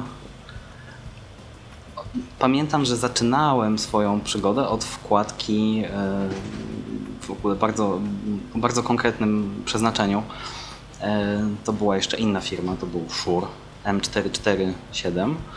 E, I to była wkładka stricte do Scratchu i byłbym z niej zadowolony, gdyby nie to, że tam się bardzo szybko igły zużywały. E, Niestety, no tak to, tak, to, tak to wyglądało. A nowa igła no to był wydatek rzędu niemal 100 zł. I tak co chwilę w zasadzie niemalże. Więc postanowiłem kupić coś konkretnego. E, Nie słyszałem nigdy ortofona żadnego, szczerze mówiąc, więc też nie, Też nie. nie umiem powiedzieć. Osobiście mam audiotechnikę, jestem z niej bardzo zadowolony. Uważam, że e, no, gra, to, gra to po prostu pięknie. Coś ponad klasykę, czy Jest to- 540?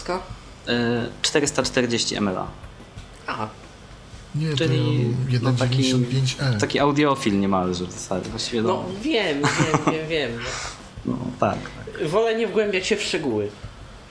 No to, to, ja nie wiem, to chyba to jakoś inaczej. Ja mam 1,95e, więc nie wiem, taką mi polecono na, na portalu, że taka będzie najlepsza, więc nie wiem, no po prostu. Ja miałem Ale ja możliwość, pozwolę- e, No tak. ponieważ, e, ponieważ miałem okazję e, znaleźć w internecie, w internecie ripy z winyli z, z tej wkładki właśnie, więc miałem możliwość posłuchania jak ona gra. Co prawda no, dźwięk był przetworzony przez, przez wzmacniacz, który, który no, coś, tam, coś tam z nim zrobił po swojemu, ale mimo wszystko mi się to podobało, w związku z tym ja wiedziałem co kupuję.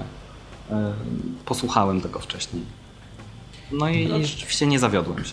Tak szczerze mówiąc, to 80 parę procent ripów w internecie, jeśli się dobrze poszuka, to jest 440, tak? Tak, to prawda, to prawda, to jest To ulubiona. przeraża. Tylko czy ta Ulubiona. 440 jest moving magnet, czy ta 440 jest ten? Musi, musimy zobaczyć, bo Witold właśnie powiedział, że nie pamięta, Nie pamiętam. czym ona jest. Zupełnie nie A pamiętam. Mnie to też szczerze mówiąc nie interesowało, to jeszcze jednak nie moje progi w dziedzinie zgrywania, choć może i kiedyś przyjdzie na to. Dobrze, ale nim przejdziemy do zgrywania, ja pozwolę sobie zapytać, bo to co, mówi, to, co mówimy, to co mówicie, no to wszystko jest takie dla jednak użytkowników już bardziej, yy, no bardziej takich zaawansowanych. Natomiast gdyby, yy, gdyby ktoś, yy, ktoś mniej zaawansowany chciał po prostu kupić gramofon nawet nie tyle do zgrywania, ile do słuchania, to co byśmy, yy, już nie chodzi nawet mi o konkretną markę, czy o konkretny jakiś model, ale co byśmy mogli polecić? Czy iść w te jakieś tam marketowe po prostu, że to jakoś zda y, egzamin, czy na przykład,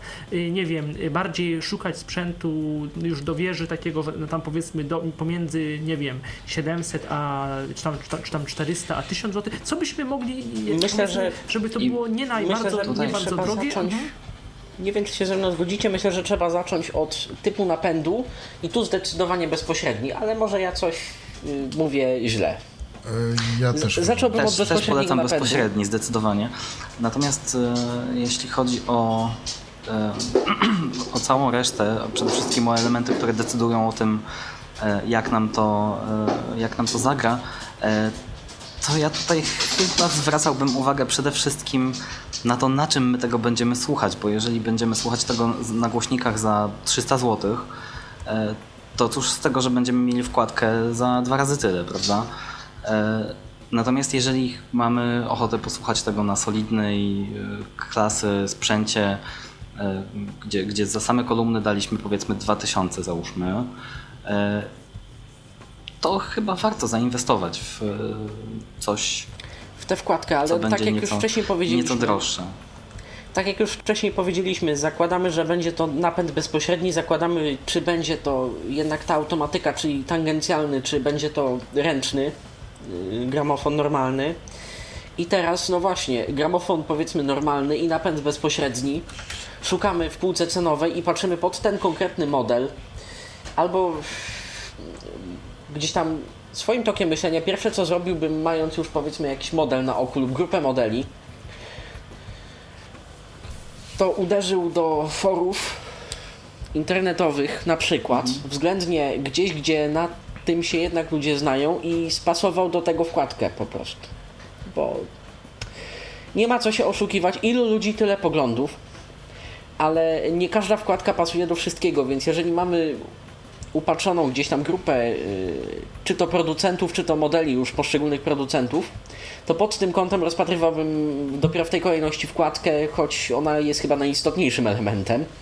Ale tak jak mówię, no nie wszystko pasuje do wszystkiego, więc bardzo zwracałbym na to uwagę. A dopiero w ostatniej kolejności zwróciłbym uwagę na jakość, bo to, że on powinien chyba jednak w takim gramofonie do zwykłego słuchania być, na przedwzmacniacz. Nie wiem, czy się Witoldzie zgodzisz. Akurat jeśli chodzi o przedwzmacniacze jako takie, e, ja nie, bardziej mi jestem w chodzi o jego obecność. Czy w przedwzmacniacz w momencie. takim urządzeniu jest, E, czy go nie ma? Fajnie jest go mieć. Zdecydowanie fajnie, e, m, ponieważ e, mamy jedno urządzenie mniej po prostu. Najzwyczajniej w świecie. A można to wyłączać i włączyć. Tak, Wedle można urządzać. Jeżeli ktoś, ma, jeżeli ktoś ma ochotę przepuścić sygnał z gramofonu przez coś zewnętrznego, to oczywiście też można to zrobić. Dokładnie. Jest to jeden przesuwaczek, pyk, zrobione. Natomiast y, ja, proszę Państwa, bo rzeczywiście e, Michał zadał e, bardzo dosyć istotne pytanie. Czym się kierować? Ja powiem tak. Mm, Widziałem taki takie takie ustrojstwo, że tak powiem, radiomagnetofonoadapter, radio, radiogramofon, że tak. E, firmy koreańskiej. Cena 400 zł. Mm. Nie jest to jakiś szczyt techniki. Nie. E, Natomiast y, co ma ciekawego? Ma y, samodzielne opuszczanie igły na płytę, czyli y, tak zwany automat, można tak powiedzieć. To znaczy wtedy, kiedy zaczynamy odtwarzać, to na płytę się opuszcza igła i idzie ze stopki. I kiedy kończy, wraca na tę stopkę. Muszę powiedzieć, że y, całkiem nie najgorsze urządzenie. Wiadomo, nie ma się co równać z tymi naszymi tutaj wynalazkami, ale dla osoby początkującej, takiej zupełnie początkującej, takiej, która, która chce tylko sobie posłuchać. Albo, i- te, też takiej, bo na przykład ja no jakby trochę się tym no, interesuję, ale jestem zupełnie w przeciwieństwie do was osobą atechniczną i jakby mówienie o jakichś tam samodzielnych wymianach czy czymś takim, to, to zupełnie u mnie nie wchodzi w grę, więc jakby dlatego tak po- po- postanowiłem właśnie spytać o taką, o taką wiedzę z drugiej, z drugiej strony jakby. To znaczy, ja bym powiedział, y, Michale, że ty jesteś kolekcjonerem, tak? O tak. Y, to to, co wybrałeś, jest lepszym rozwiązaniem niż to, o którym ja mówię. Natomiast ja myślę o osobie, która nie jest kolekcjonerem, a chce sobie tego posłuchać, bo tak. Ja jeszcze chciałbym dodać jedną rzecz dotyczącą tej funkcjonalności, o której e, przed chwileczką wspominałeś, czyli tego opuszczania ramienia na płytę i tak dalej. To wszystko fajnie i, i wygodnie i miło, e, ale trzeba też mieć świadomość tego, że e, płyty się kurzą, e, w związku z tym e, igłę raz na jakiś czas trzeba też, też przeczyścić. Mimo, mimo to, że ona będzie się sama układała na płycie, jednak trzeba jakąś styczność z nią mieć co jakiś czas. I no to też jest myślę dość, dość istotna sprawa. Trzeba zaopatrzyć się w jakiś, e, w jakiś mały pędzelek, żeby czasem tam mm, po tej igiełce e, troszeczkę pomachać. I tutaj też, e, też trzeba, trzeba dużo ostrożności, tak samo jak w, wcześniej wspominałem przy nakładaniu. To, to oczywiście jest do zrobienia. Nie, to nie jest tak, że, że jest nam potrzebny wzrok, żeby sobie z tym poradzić. Y, Że jak nie widzimy, to od razu zepsujemy, połamiemy i będzie do wyrzucenia. Nie, ale y, no jest to działalność taka dość, y, dość delikatna.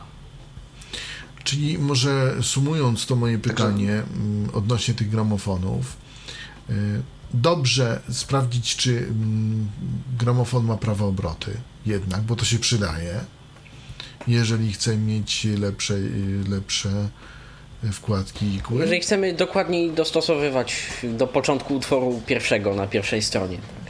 Chociaż powiedzmy sobie szczerze, na przykład w moim y, jest tak, że ja mogę sobie cofnąć to, y, mogę sobie kręcić y, płytą No, tak, można to zrobić ręcznie, to. oczywiście. Mhm. i słychać to. Więc, że tak powiem, bo na przykład w tym z hipermarketu to już nie. To już tak nie jest. Jak on jest ciekawe. jakiś dziwny i tak, i jak w, kręcimy w lewo, to wtedy słychać, a jak kręcimy w prawo, to nie. Nie wiem, tylko przez igłę. Prawdopodobnie to jest jeszcze sprzężone z y, obwodem po prostu, że jeżeli kręcić w prawo to jest prąd i ten prąd zasila i jest zgodna polaryzacja i działa. No, Tak robili. Śmieszne, śmieszne to takie jest, ale no, no, no w każdym razie. Nawet bym nie wpadł. Ciekawe. No, no tak, tak to już ma. Natomiast mówię, jeżeli ktoś nie jest kolekcjonerem, a chce sobie posłuchać od tak, to może sobie takie, em, takie urządzenie, radiogramofon nabyć. Yy, ale urządzenie jest takich troszkę droższych. Nie to najtańsze z hipermarketu za 100-200 zł, nie. Tylko takie tak za 400 mniej więcej. To już no nie jest super klasy sprzęt, ale ale idzie żyć, może tak. Oczywiście ludzie z middle.net by powiedzieli, że tutaj mówię głupoty, ale ja mówię, to jest dla ludzi, którzy chcą tylko sobie posłuchać i nic więcej. Prawdę mówiąc, gdybyśmy chcieli sugerować się tym, co e, piszą e, tacy no, maniacy winylowi na różnych forach, e, to e, właściwie przerazić się można. Powiem szczerze, że ja e, przy styczności z e, tą całą treścią, jaką oni tam wypisują, e, to ja mam wrażenie, że ja w ogóle nic nie wiem e, i to całe to moje interesowanie się winylami jest bez sensu, bo tak naprawdę to ja wszystko robię źle i tak dalej, i tak dalej. Naprawdę A jest to suma summarum przerażające. to są specjalne jeszcze kable, które kosztują 500 Tak, zł, trzeba- bo poprawiają jakość dźwięku. Tak, tak, tak. Oj, tak, to w, w ogóle jest tak wszystko skomplikowane, słuchajcie, że to, to można się przerazić. Ja, ja, ja- powiem tak, żeby sobie można e, fajnie posłuchać mm, płyty, naprawdę wydatek 350 zł, naprawdę, i można mieć coś fajnego. E, Ja mówię o sobie, ponieważ y, mój gramofon kosztował 250 zł, naprawdę. y, z napędem bezpośrednim, żeby nie było. Po prostu znalazłem aukcję na portalu au- aukcyjnym. Maksymalna jego cena to jest 700 zł, ale ja kupiłem za 250, po co mam przepłacać. Dostałem nowy, fabryczny, z gwarancją, z płytami. Z, znaczy z płytami, z płytą, no bo on tam ma jeszcze na jakieś USB, którego nie używam. ale można podłączyć. Mój gramofon też ma wejście USB, ale e, niestety generuje to jakieś dziwaczne brzęki, brumy, hałasy. E, sprawdziłem, nie podoba mi się to, nie działa tak jak należy. Nie, nie, nie, to, to, to, to się zgadza. Pod, Tym się z reguły nie sugerować. E, łączymy tak, to tak. przez cincze zwyczajnie. Tak jest. Ma to przełącznik wzmacniacz, wzmacniacza, wyłączyć, włączyć i tak dalej. Nie nie ma z tym żadnych problemów. Ma to Direct Drive 33,45, słuchajcie, to było 250 zł. Wiadomo, że y, potem musiałem zmienić wkładkę, to, to jest jasna sprawa, bo ta fabryczna, która jest do tego dodawana, to jest y, no to jest pożal się Boże, to, to się zgadza, ale po zmianie naprawdę nie mam czego narzekać. Wkładka to jest jakieś od 90 do 150, zależy gdzie się kupi, ja dostałem w prezencie, a wiem, że kosztowała ponad 100 i można. Także niekoniecznie trzeba 4000 zł wydawać, żeby mieć coś fajnego. E, to tak a propos. Można wydać 10 tysięcy, nie mówię, że nie. Ktoś ma ochotę, jak najbardziej. Ale niekoniecznie trzeba wydawać 4000.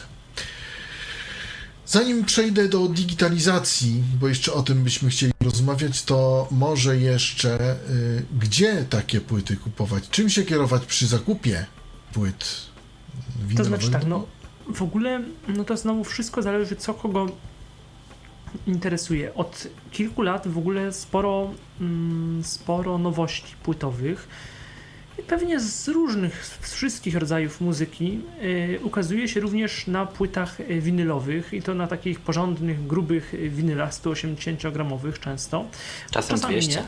I 200, tak, i też. I, i, i, i, i to jest tak, że znaczy ja, ja, się znowu, no ja tutaj y, mogę się tylko zdać na, na opinię gdzieś tam osób, które są lepsze ode mnie, na opinię fachowców, ale z tego co słyszę, no to też różnie to bywa z tymi, z tymi winylami. Często się mówi, że taki winyl tak naprawdę to jest kopia gdzieś tam y, tego, co gdzieś tam zostało, zostało nagrane cyfrowo i że, i że w sumie to jest bardziej winyl dla, dla takiego, dla szpanu, dlatego żeby to było na winylu, niż Y, y, zadbano o to, że to mhm. jakoś y, bardzo fajnie brzmi. Stąd no się w stanie często, zgodzić. Często tak jest, niestety. I stąd jestem wielu się purystów... w stanie zgodzić w mhm. przypadku większości polskich płyt na przykład.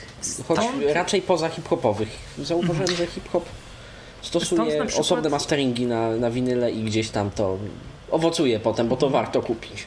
Stąd dużo ludzi, na przykład, yy, zaraz po, po, przejdziemy do tego, gdzie kupować i co, i jak ten, ale są właśnie, właśnie ludzie, którzy mówią, że jeżeli można, no to lepiej kupować te y, pierwsze, czy tam, może nie pierwsze to niekoniecznie, bo to kwestia już kolekcjonerska, yy, bardziej taka, yy, ale chodzi o to, żeby kupować w miarę możliwości dobrze zachowane płyty y, z, z, lat świetności winylu, czyli lat, y, no bo w Polsce powiedzmy ten winyl w latach 80. jeszcze był istotny, ale na to zachodzie świetność winylu to jest lata 60., 70., no bo w od, od lat 80. już płyty kompaktowe zaczęły się pojawiać i to wydawanie równolegle na, na, winy, na winylu i kompaktach. Winyl był wtedy coraz, y, coraz też droższy. Y, na kompaktach się zaczęły pojawiać dłuższe, dłuższe wersje i ten, na przykład utworów, płyt często w ogóle. I kompakt no, od lat 80. gdzieś tam coraz bardziej był, winyl coraz bardziej ustępował płycie kompaktowej od lat 80. Natomiast do końca lat 70. rzeczywiście winyl był, winyl był na topie, no więc jeżeli można, no to w latach te płyty z lat 60. i 70. Y, były produkowane y, też technicznie przez ludzi, którzy rzeczywiście na tym winylu się znali. I to jest właśnie taka opinia, którą wyczytałem, to a propos gdzie kupować. Na stronie jednego ze sklepów y, z muzyką, ze sklepów bardzo specjalistycznych, to jest sklep Jacka Leśniewskiego z muzyką e, rockową z całego świata. Od progresywnej po metal, ale generalnie z muzyką rockową. To się nazywa e, megadisk.eu i on tam właśnie tak, no, no to jest taki kolekcjoner i taki chyba radykał gdzieś tam i on e, no, głównie pierwsze wydania w stanie takim idealnym albo prawie idealnym sprzedaje. No i on właśnie ma, taką, ma taką teorię, że tylko te płyty z lat 70. i 60. z 80. jedynie metal. No akurat on nie pisze o hip-hopie, no bo to nie, nie ta muzyka, jakby nie, nie, ta, nie, nie, nie ten krąg e, zainteresowań. Ale on mówi, że metal, jak to on pisze, metal był tłoczony często wybornie i można takie nowe płyty też kupować. I czasem nowe reedycje, on tam chwali, że na przykład King Crimson, y, Pink Floyd i The Beatles y, są, są, są gdzieś tam ok. Natomiast, no i to też zależy, kto, kto potem, czy to było właśnie robione przez wytwórnię automatycznie na zasadzie takiego niemalże hurtowego przetworzenia że wydajemy wszędzie na CD, w streamingu i na winylu, czy na przykład, y, nie wiem, przy tym, przy tym winylu gdzieś tam pracował, pracowali gdzieś tam też twórcy, czy jakoś to było, jak, z kim to, z kim to, jak to, z kim y, było, było robione. No i to jest y, jakby taki, taki jeden sklep, który mi się nasuwa, ale to, to akurat dla osób interesujących się muzyką rockową. Na pewno no, te winyle powszechnie dostępne, no to tak jak mówię, to one są wszędzie i na Allegro, i w jakichś Empikach i podobnych sklepach, to mam na myśli takie nowe płyty. Choć mam wrażenie, że są głównie tam te płyty, które się najbardziej, najbardziej sprzedają tak naprawdę. Można też nowe zagraniczne płyty znaleźć y, na przykład na Allegro, takie, których w jakichś tam Empikach albo w czymś y, Merlin i tak dalej nie widziałem. No i na pewno pewno y, są specjalistyczne, znaczy specjalistyczne, są sklepy typowo płytowe, takie i stacjonarne, i internetowe z winylami. No, nie znam ich bardzo dużo. Mi się nasuwa y, dość popularny i znany sklep y, z Wielkiej Brytanii winylowo, tak? Winylowo.com jest taki, jest taki sklep mm, z dużym asortymentem płyt. Jest yy, no, i, no i oczywiście jest Allegro, przy czym no z Allegro to jest tak, że to wiadomo, no jak się trafi, bo są i sklepy, i ludzie żyjący ze sprzedaży płyt, i zupełnie osoby prywatne, które które te płyty po prostu tak sobie sprzedają i no to też trzeba poczytać i komentarze i po prostu wejść, wgryźć się w temat. Ja powiedzmy, że jak od czerwca te płyty zbieram i no poczytałem kilkadziesiąt, myślę, że takich mm, kanałów y, sprzedaży użytkowników y, na Allegro, no to już powiedzmy po, tych, po tym asortymencie wiem mniej więcej, co się powtarza, co, co jest unikatowe, co kto za ile sprzedaje, jak ocenia, no i no kilka razy pomyliłem się, bo na przykład kupiłem niby w stanie całkiem dobrym y, płytę y, Krzysia Antkowiaka Zakazany Owoc i to za, za dość drogo, bo chyba dość drogo, no też y, jak, jak się na to patrzy. Kosztowała 40 zł, y, no to może nie tak bardzo drogo, no, to, y, ale no płyta w kiepskim Używany egzemplarz to jest dużo. Mhm. Chociaż to też zależy, bo są na przykład egzemplarze takie unikatowe no, jak. Zależy jaka wiem, płyta, tak, tak. Tak, jak na przykład Oczywiście. pierwsze płyty breakoutów, czy pierwsze płyty skaldów, mm. ta, ta rosyjska płyta skaldów, czy yy, nie wiem. Posiadam yy, rosyjską płytę skaldów. O, to, miło, bo to, to, takie dość trudno zdobywalne. Czy Marek Grechuta, pierwsze, te pierwsze wydania, one są, one są dość, yy, dość drogie gdzieś tam. A niektórych Natomiast mhm. Ja mam na to dość radykalny pogląd. Tak, tak, tak. A propos właśnie gdzie kupić, co kupić. Wszystko, co powiedzieliście dotąd wygląda dobrze, natomiast warto raz na jakiś czas, nie wiem, raz na dwa miesiące, trzy miesiące pójść na poczciwy bazarek typu Niskie Łąki we Wrocławiu na przykład, albo i tego typu miejsce, dawny Różycki w Warszawie, czy inny stadion dziesięciolecia i naprawdę obok tony syfu znajdzie się jakiś chór Aleksandrowa z dykacją jakiemuś Polakowi własnoręczną od dyrygenta chóru. Jakaś yy, Żurza Konc czy inne takie. Pełno rosyjskiej muzyki, ludzie nie wiedzą nawet co to jest, często te płyty z pozadzieranymi etykietami, potem trzeba się domyślać po tracklistach, co to za płyta w ogóle. To już nie, nie jedno takie Mnóstwo bajek dla dzieci. Mnóstwo. Tak, w różnych językach trzeba naprawdę to filtrować, bo bajki dla dzieci mnie kompletnie nie interesują, a tego jest pełno. A ja zamierzam skompletować, wiesz? Ja ci szczerze, że na pewno e, jak tylko się przeprowadzę do Wrocławia, to skompletuję sobie zestaw bajeczek przeróżnych. polskich, polskich oczywiście. Oczywiście. No, polskich, ale, polskich. No, ale naprawdę. mnóstwo. Ja... Z wielką radością.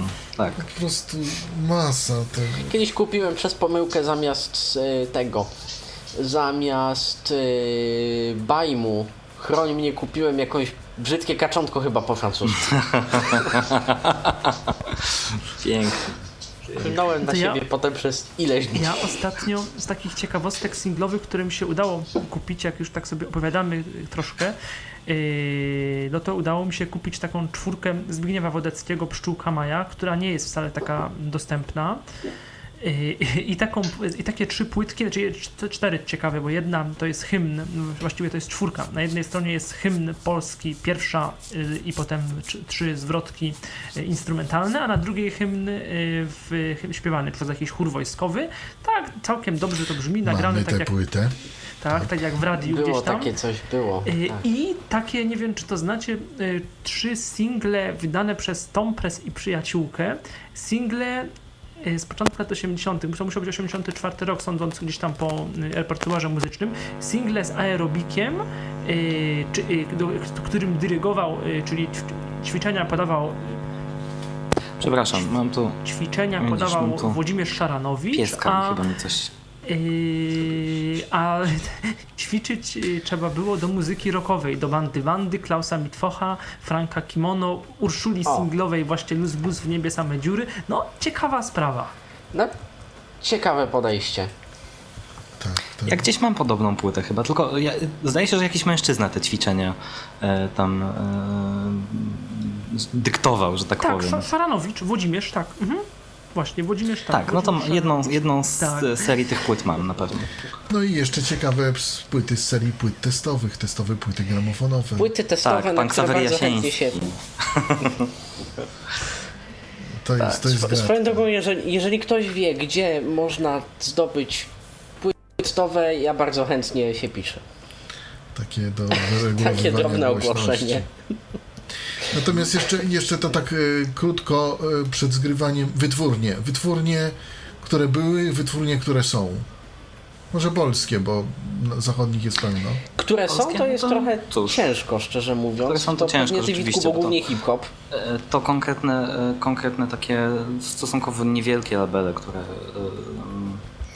są znane w, w, środowiskach e, ludzi, którzy słuchają konkretnej muzyki tak naprawdę. Natomiast mhm. dawniej mieliśmy oczywiście muzę naszą polską, polskie nagrania. E, mieliśmy Ton Press, e, mieliśmy Pronit. co jeszcze? Pronit, tak. Który był tak naprawdę pod, pod tłocznią. Tak, aha, aha. E, mieliśmy e, Savitor to był Savitor. Mhm. Tak, Savitor Wifon. Paul Jazz jazzowa Paul jazz, tak, tak. Był Paul Jazz. Paul Jazz. O, ja była tak... taka odnoga, ale ona w drugą stronę, ona z winyli jakby i staś matek na y, płyty CD to był Digiton, to był pierwszy ten. Tak, i to rzeczywiście są bardzo dobre y, masteringi tych płyt. Znaczy, tam one nie, nie, nie, oni tam nic nie ruszali z reguły. Y, brzmi to rzeczywiście bardzo przyzwoicie. Warto te, te płyty sobie kupować, bo, bo są tak jak należy. Później, późniejsze reedycje z 2000, 2005 na przykład, to nie, e, często nie. już jest nie tak już jak jest. wszystko. już ktoś po, się tym pod bawi. Kran, pod, pod haczyk. Tak. Natomiast, no i oczywiście w e, Polsce wydawała warto, też dużo warto rzeczy unikać. melodia. Tak, też, też. Na Polskę. I o czym warto tak pamiętać? E, tak mi się teraz przypomniało, że warto, warto zwrócić uwagę na taką serię, która się nazywa Z archiwum polskiego bitu. I tam były wydane różne płyty typu, nie wiem, Jumble na przykład, albo Czesław Niemen. Tak, e, warto zwrócić uwagę, ta seria jest niestety zrobiona, przynajmniej z moich odczuć tak wynika, jest zrobiona niestety źle. Właśnie nie, o tym chciałem Nie radzę tak, nikomu kupować tych Bardzo Są... podobno, tego jest dużo na Allegro i dosyć tanio tak. niestety. Ja się kilka razy tak. też naciąłem bo kupiłem, mówię, a to już nie będę kupować tej nowej, tej nowej reedycji, bo teraz polskie nagrania kilka lat temu wydały no. reedycję tych podstawowych płyt Niemena, Ewy Demarczyk, Zygmunta Koniecznego i tak. Marka Grechuty. No, ja Niemen nawet w mono był wydany. Tak. I kupię sobie tą Demarczykową. I chyba bez góry w ogóle, jakoś tak dziwnie to brzmiało. Ale mówimy hmm. o tym nowym, czy o tym starym z Polski? O tym z 2007 roku dziwny jest ten świat no, w mono. Aha, aha. Tak. Czyli nie warto tego kupować. Tak samo problem duży jest z Enigmatikiem a propos Czesława Niemena. Też jest problem z dorwaniem dobrej kopii. To jest możliwe, ale to jest wyzwanie. No ja chyba sobie już pod, podaruję poszukiwania, bo swego czasu kupiłem w 2003, jeszcze jak Niemen żył, ten box 6 CD y, tych pierwszych płyt Niemena i chyba, no tam chyba jest właśnie... Były dwa boxy. Były tak, dwa. tak, potem była druga część, potem była ta, ta bardziej już rockowo-elektroniczna. Tak. I w tym boksie właśnie chyba Enigmatic był taki jak nie należy. Tak mi się coś Aha. kojarzy. Ale, Ale teraz mogę się mylić. musiałbym to sprawdzić. Mam gdzieś ten boks, odwołać się do tego boksu i, i sprawdzić, bo wiem, że zdobycie dobrej kopii Enigmatic zajęło mi Mhm. chwilę dłuższą. No wczoraj też mi przyszedł winyl i tu się bardzo, Niemena jeszcze tylko powiem, się cieszę, bo to w sumie też chyba, chyba na kompakcie niezdobywalne, yy, mianowicie Czesław Niemen i Sławomir Kulpowicz Samarpan z 87 roku. To też trudno Chyba nigdzie nie wydane w ogóle. Chyba nigdzie, tak, to chyba to nigdzie potem na kompakcie, no właśnie są takie płyty, które, Jest yy, parę yy, takich które, płyt, które na kompakcie nie powychodziły, tak jak na przykład yy, jak na przykład Ewa Bem i Co z tego masz, płyta z 86 roku, ona chyba też yy, na kompakcie nie ukazała się, niestety. Edita Geppert Recital Live na przykład z 85. Też. E, też nie ma na winylu. Pierwszy Baim też. Na The Best Ofach można znaleźć parę utworów, ale nie Ale on nigdy, wszystkie. on nigdy nie wyszedł na kompakcie? Nie wyszedł. Nie, O ile- wyszedł o ile tylko jako wiem, nie winyl jako kaseta. Swoją drogą różnią się y, utworami, tracklistą się różnią. E, wersja kasetowa i winylowa. E, natomiast co ciekawe, y, na kolejnych, późniejszych The Best Of, tam z końca 90. pojawiają się te utwory z pierwszej płyty Bajmu, ale Tak, już w nowych z, tych, z, wersjach. tych z pierwszej płyty i z tych singli Czech, które przedtem były tam Piechotą do lata, e, Czary Tak, tak, Mary tak, tak, i tak. Mhm. Natomiast pojawiają się te nagrania już w nowych wersjach, na nowo zaśpiewane, na nowo zagrane już bez tego, bez tego Tak, pazura i takiego, to który samo, i, ta pierwsza i płyta to samo miała. właśnie mam problem też, y, chyba specjalnie dlatego kupię sobie właśnie winyl, żeby się przekonać jak to było w oryginale. Mam problem z grupą DAP i z, jej pierwsz, i z, i z ich pierwszą płytą. Bardzo wiem- polecam tę płytę. I, I właśnie Tak, chyba gdzieś jest taki mam, to prawda. gdzieś idealny winyl sobie chcę kupić, bo mam problem, tam kiedyś słuchałem na kompakcie, czy gdzieś tam z internetu, nie wiem y, po prostu, które wersje są prawdziwe, które wersje, czy to co znam, to jest to y, właśnie, to są te wersje nowsze, czy to są te wersje, te wersje y, oryginalne. Nie jestem pewny, pewny dlatego sobie chcę kupić y, winyla. Ja na pewno mam zgranie z tego, z tego winyla, a nie jestem pewien, czy przypadkiem nie mam egzemplarza w kolekcji. Zgranie mam na pewno, prosto z, z gramofonu. To, No ale też w oryginale się d- jednak sporo rzeczy i to jest takie no, dla osób, które, a większość jednak, no, no nie wiem, czy, no, no większość, nie, nie, ludzie, no, nie, nie, posiadanie gramofonu nie jest już teraz powszechne, jednak sporo takich reedycji ukazuje się na kompaktach, no, że wspomnę te boksy już tam dawno temu wydane marka Grechuty, które na przykład wolę od y, winyla, bo na kompaktach jest bardzo dużo bonusów, których nie ma na, y, na tych winylach. Alternatywne wersje są. Tak, tak. I tak, Tak, tylko- samo Zdzisława Sośnicka, e, te 10 płyt, które teraz wyszło, znaczy teraz, w zeszłym roku. Tylko Zdzisława, odkry- Zdzisława z tego co mnie. kojarzę, fragmenty dosłownie tego boksu, to właśnie znowuż brzmi jakoś nie tak.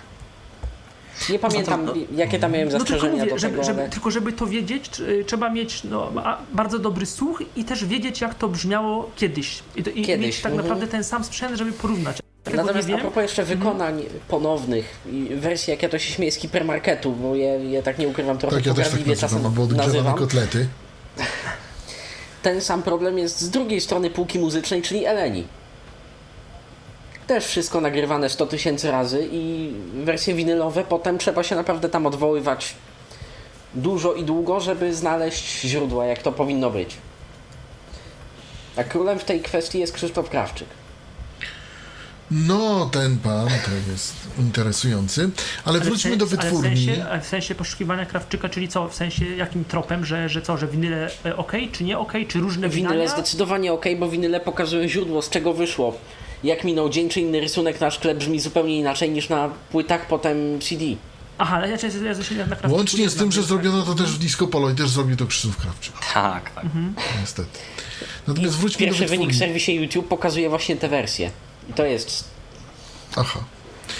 Wróćmy do wytwórni y, jeszcze, które, które, które są, nie wiecie, które są, ale które były. Mm, Po wojnie na przykład była wytwórnia Mietka Foga, słuchajcie.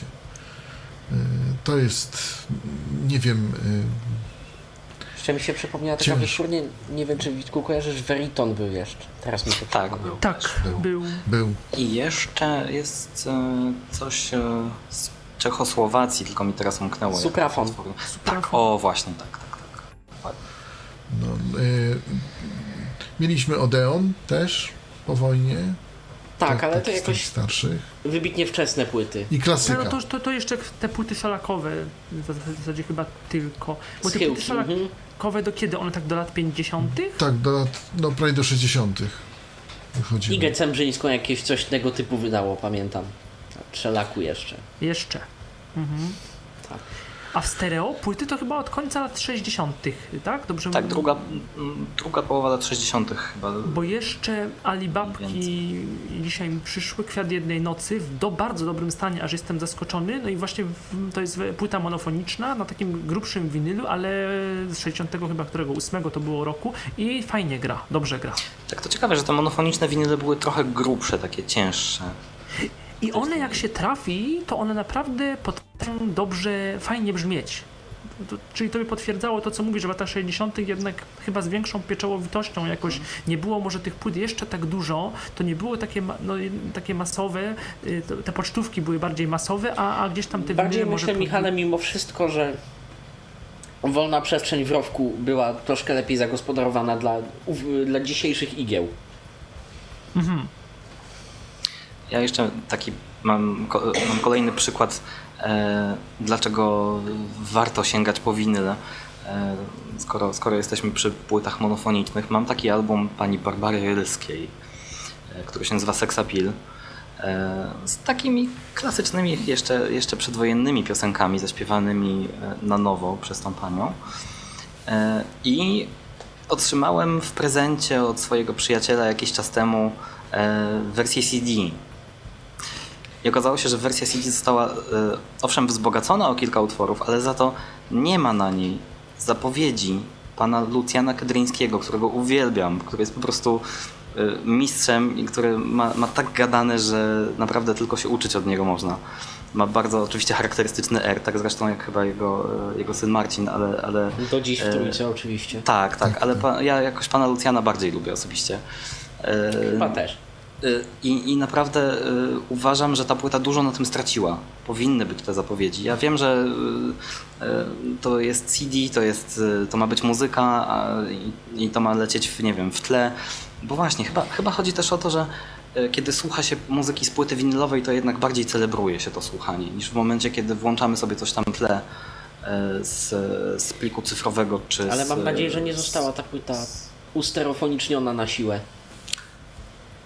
E, Wiesz co, nie pamiętam, Tak, szczerze taka mówiąc. co plaga też tym była zrobili. i to już od Tak, końca tak, lat tak. 70. Mhm. mniej więcej wobec muzyki z lat 60., a potem to już było tylko gorzej w tej kwestii. Tak. Przeciwko usterofonicznianiu nic nie mam, natomiast przeciwko zmienianiu aranżacji jak najbardziej. I robieniu odgrzewanych kotletów. To, to mam. Tego nie lubię. Czego przykładem w Polsce, no to też się nabrałem, na, już tam jak się tak zacząłem bardziej interesować od początku gdzieś tam lat 90., no to były nowe, te nowe wersje Lombardu i, i Kombi, które się pojawiły, tak, bo Lombard na dziesięciolecie takiego The Best Offa wydał w Ojoj. 91 i z perspektywy czasu po tych 20 iluś latach te nowe wersje, one, one nie brzmią jakoś, znaczy nie są jakieś zł- złe, tylko jak się, wtedy jak się zacząłem interesować, no to byłem po prostu w szoku, że coś takiego można było nagrać. No i z kombi, gdzieś tam z, z, z płytami kombi jest, y, znaczy z, z płytami, z, y, z takimi składankami kombi powszechnie dostępnymi jest to samo, że są często te nowsze, nowsze wersje. A tak. mi się jeszcze przypomniało a propos dubu, o którym wspominałeś. Może ty masz płytę to co najlepsze z 10 lat, bo e, to są rzeczywiście e, na nowo zagrane te wszystkie taka utwory. jakaś była. E, Mhm. I to owszem tak. Natomiast edycja. Wiem że, wiem, że była edycja płyty Ludzkie Uczucia, gdzie były kompletnie pomieszane utwory, były, były dodane utwory, na przykład w moim ogrodzie z pierwszej płyty. E, To, to było No właśnie, był taki też coś takiego było. Tak samo też mam problem, a to może mm, ktoś mi to teraz powie, yy, ale, bo mm, pierwsza, nie pierwsza, pierwsza płyta nie, to, yy, mam na myśli płytę Majki Bieżowskiej, tą, gdzie było A ja wolę moją mamę. Ona chyba tak się nawet nazywała. I ja nie wiem, mam wrażenie, ale to znowu może być tak, że w trójce była jakaś troszkę inna wersja niż ta, która potem gdzieś tam była dostępna na, na płycie. To może tak po prostu też być. Nie wiem, prawdę mówiąc. A, a może to mi się tylko zdawało, bo to też tak, tak czasami jest, że jak się nagrywało z radia i z, ka- i potem na, z kasety, to też mogło jakoś tak brzmieć trochę inaczej niż na przykład yy, potem coś, jak się potem po iluś latach słuchało z komputera albo z płyty. To też tak myślę, że mogło, mogło trochę być. Mogłoby się tak wydawać właśnie, że, że te już... Bo ja w ogóle często w ogóle miałem ten, bo to myślę, że nie tylko ja, ktoś, kto słuchał dużo radia i też dużo nagrywał kiedyś z radia, a potem dopiero słuchał tego z komputera, albo właśnie z jakichś płyt, albo kompaktowych, albo ripowanych, albo w ogóle swoich płyt CD, no to ja często miałem takie coś, że tak się przyzwyczaiłem do tego, co w radiu, że y, coś, co powinno lepiej brzmieć w teorii z płyty kompaktowej, mi się nie podobało. Bo już byłem przyzwyczajony do tej kasety, do tego nagrania, y, do tego nagrania z radia i to jednak jest tak, że słuch, y, no ucho jakoś tak się szybko mm, przyzwyczaja do, do, do tego, co potem, co, co, co, co, się znało.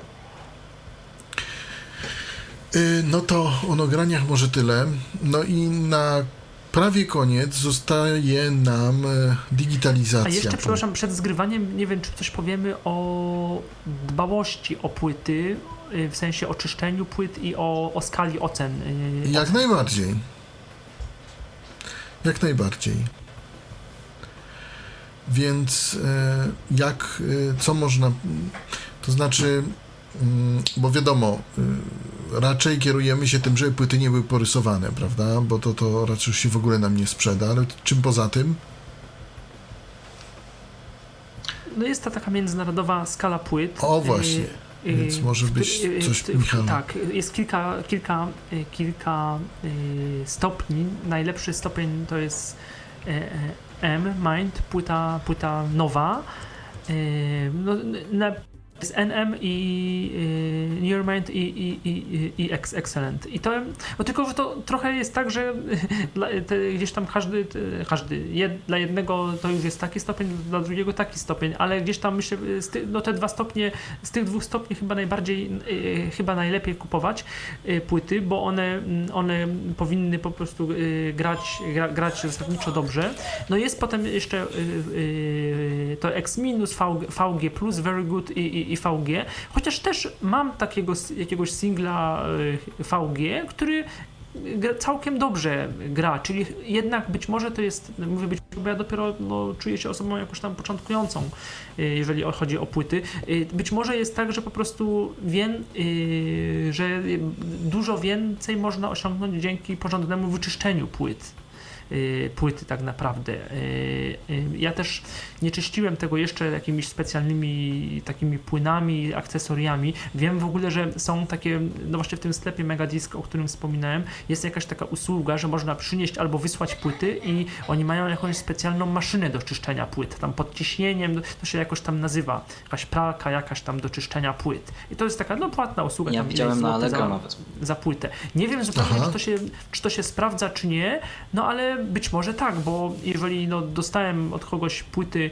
zupełnie takie no, brudne, mimo jakiegoś tam prowizorycznego czyszczenia, yy, czy, no dalej czeszczą i są jakieś tam okropne, yy, a, a niby były, że X, nawet jak X minus, yy, a, a, mam płyty jakieś tam VG, coś, które grają naprawdę, naprawdę dobrze, czyli jednak też chyba zależy od tego, jak się płytę przechowuje, czy była w folii, czy nie była w folii, czy, była, czy jest pogięta, czy gdzieś leżała w piwnicy, no bo to też często nie wiemy, czasami te sklepy, te jakieś tam komisy, które są na Allegro, no czasem są to naprawdę No raczej za- pogiąć to nie bardzo się da.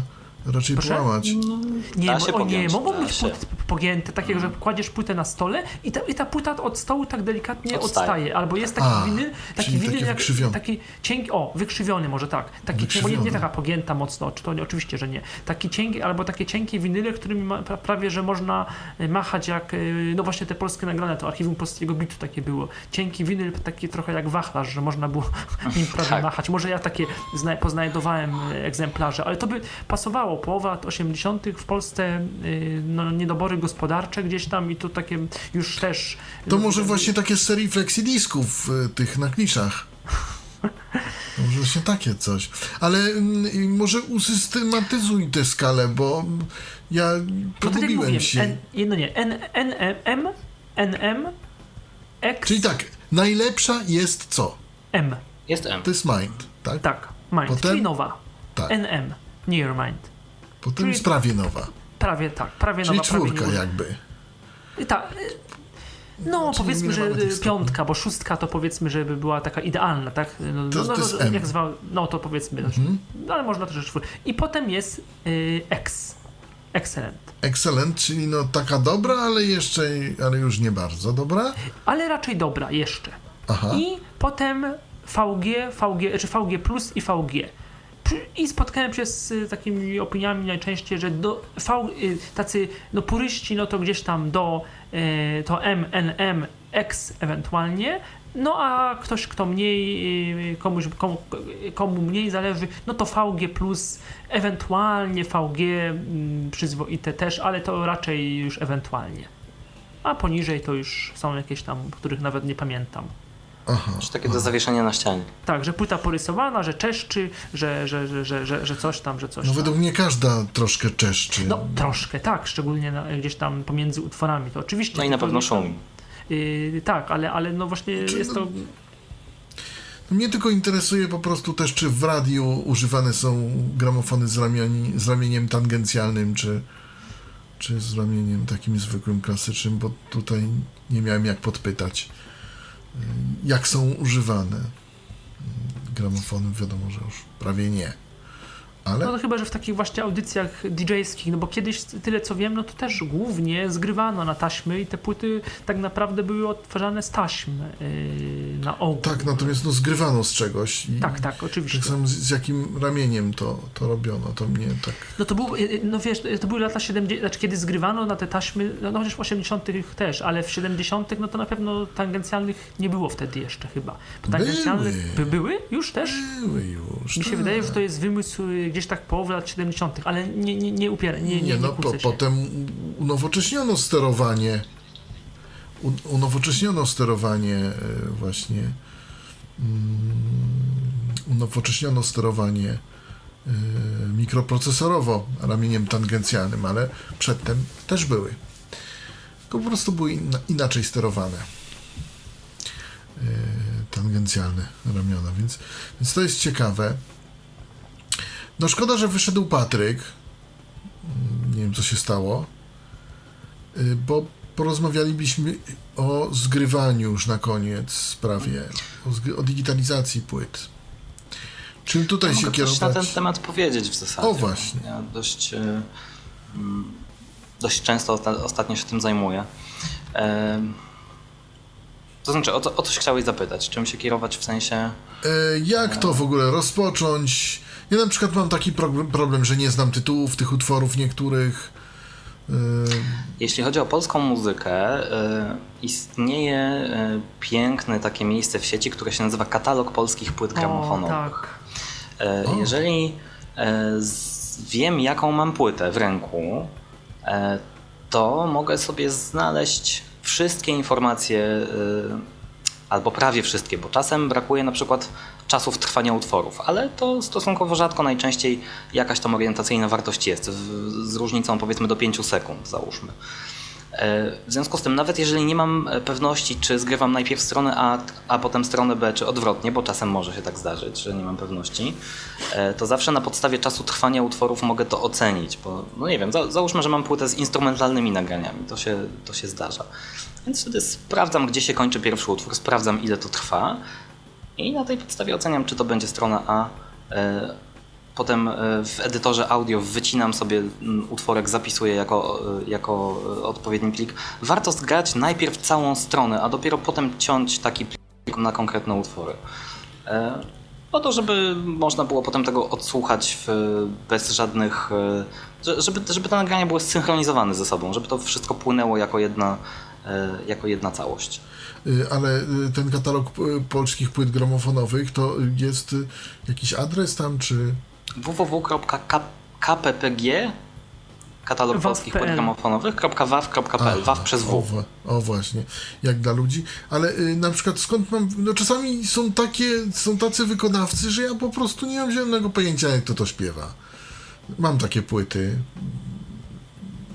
Ja w takich sytuacjach, prawdę mówiąc, po prostu pytam kogoś widzącego.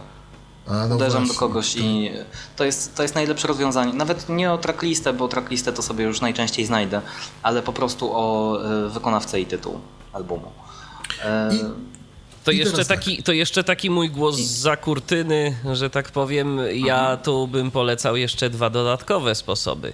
E, Zaprząc do działania nowoczesną technologię w przypadku polskich płyt może to nie odnieść sukcesu, ale pamiętajmy, że biblioteka aplikacji Shazam jest dosyć duża i może nam tu pomóc. Y, Próbowałem, próbowałem. Tak, Czasem się udaje, y, czasem też nie. No, dlatego też mówię, Wiadomo. że nie jest to, że nie Tak. jest to stuprocentowo skuteczny W sposób. przypadku jakichś losowych Ale węgierskich winyli.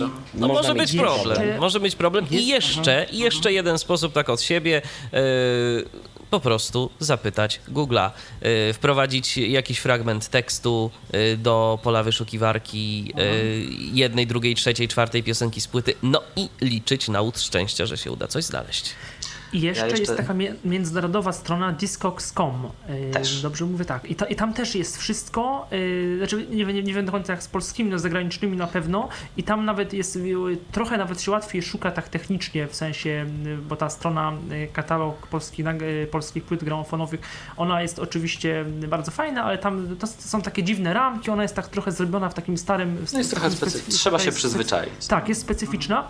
No i też poniekąd Wikipedia, która to, tam oczywiście nie ma wszystkiego, ale na przykład y, jak sobie znajdziemy hasło polskie nagrania muza albo tom, y, albo tompress, y, to tam jest cała rozpiska płyt, nie wiem czy płyt, ale singli z, z, nu- z numerami tych singli, co jest na stron, strona A, strona B. Czasami jest to tylko właśnie nazwa singla, więc tylko strona A, ale czasami jest dokładnie strona A, strona B.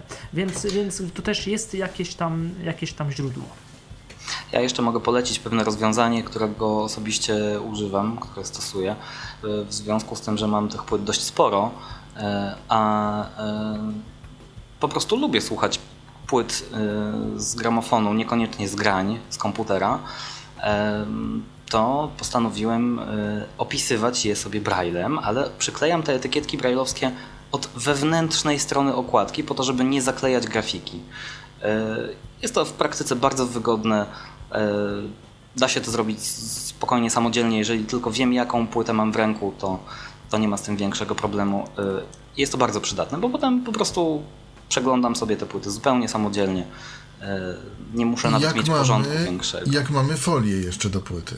Ja, wiesz co, na papierze brailleowskim, na tabliczce e, piszę to, co trzeba i A przyklejam taśmą dwustronną. takiej. Nie, nie, nie, nie. ja przyklejam dwustronną taśmą na wewnętrznej stronie okładki. A, no to wtedy tak, to może się nie, Także- tymi kropkami może się nie porysuje. Tej, tej, Nie, nie, bo ma, zawsze mam płytę w folii. Zawsze, zawsze obowiązkowo musi być albo folia, albo papierowa wk- wkładka. No, To rzeczywiście, ale to jest jakiś pomysł, to, to, to jest jakiś pomysł. No i teraz kwestie techniczne. Kwestie techniczne, mm, tutaj mówiliście o jakichś bitach, hercach, Mhm. Co trzeba tutaj zrobić? Tak naprawdę e, myślę, że e, gdybyśmy tutaj rozmawiali z kimś, kto e, bardzo, bardzo dba o jakość, to powiedziałby, że żadna, żadna częstotliwość i żadne próbkowanie nie jest za duże, za dobre. I w pewnym ale- sensie ma rację. Ale tylko w pewnym sensie. No tak, tak. Tak naprawdę każdy musi ocenić, y, do czego nam to jest potrzebne. Jeżeli chcemy sobie zrobić y, zgranie na płytę CD, y, no to najzwyczajniej w świecie traktujemy to opcją pod tytułem 16 bitów, 44,1 kHz. Zgrywamy, dzielimy na utwory, zapisujemy, jest gotowe do nagrania, do wypalenia na, e, na płytę. Jeżeli mamy dużo miejsca na dysku, zależy nam na jakości, możemy zwiększyć. Y, Możemy z, y, zrobić 24 bity, możemy zrobić e, 48 kHz.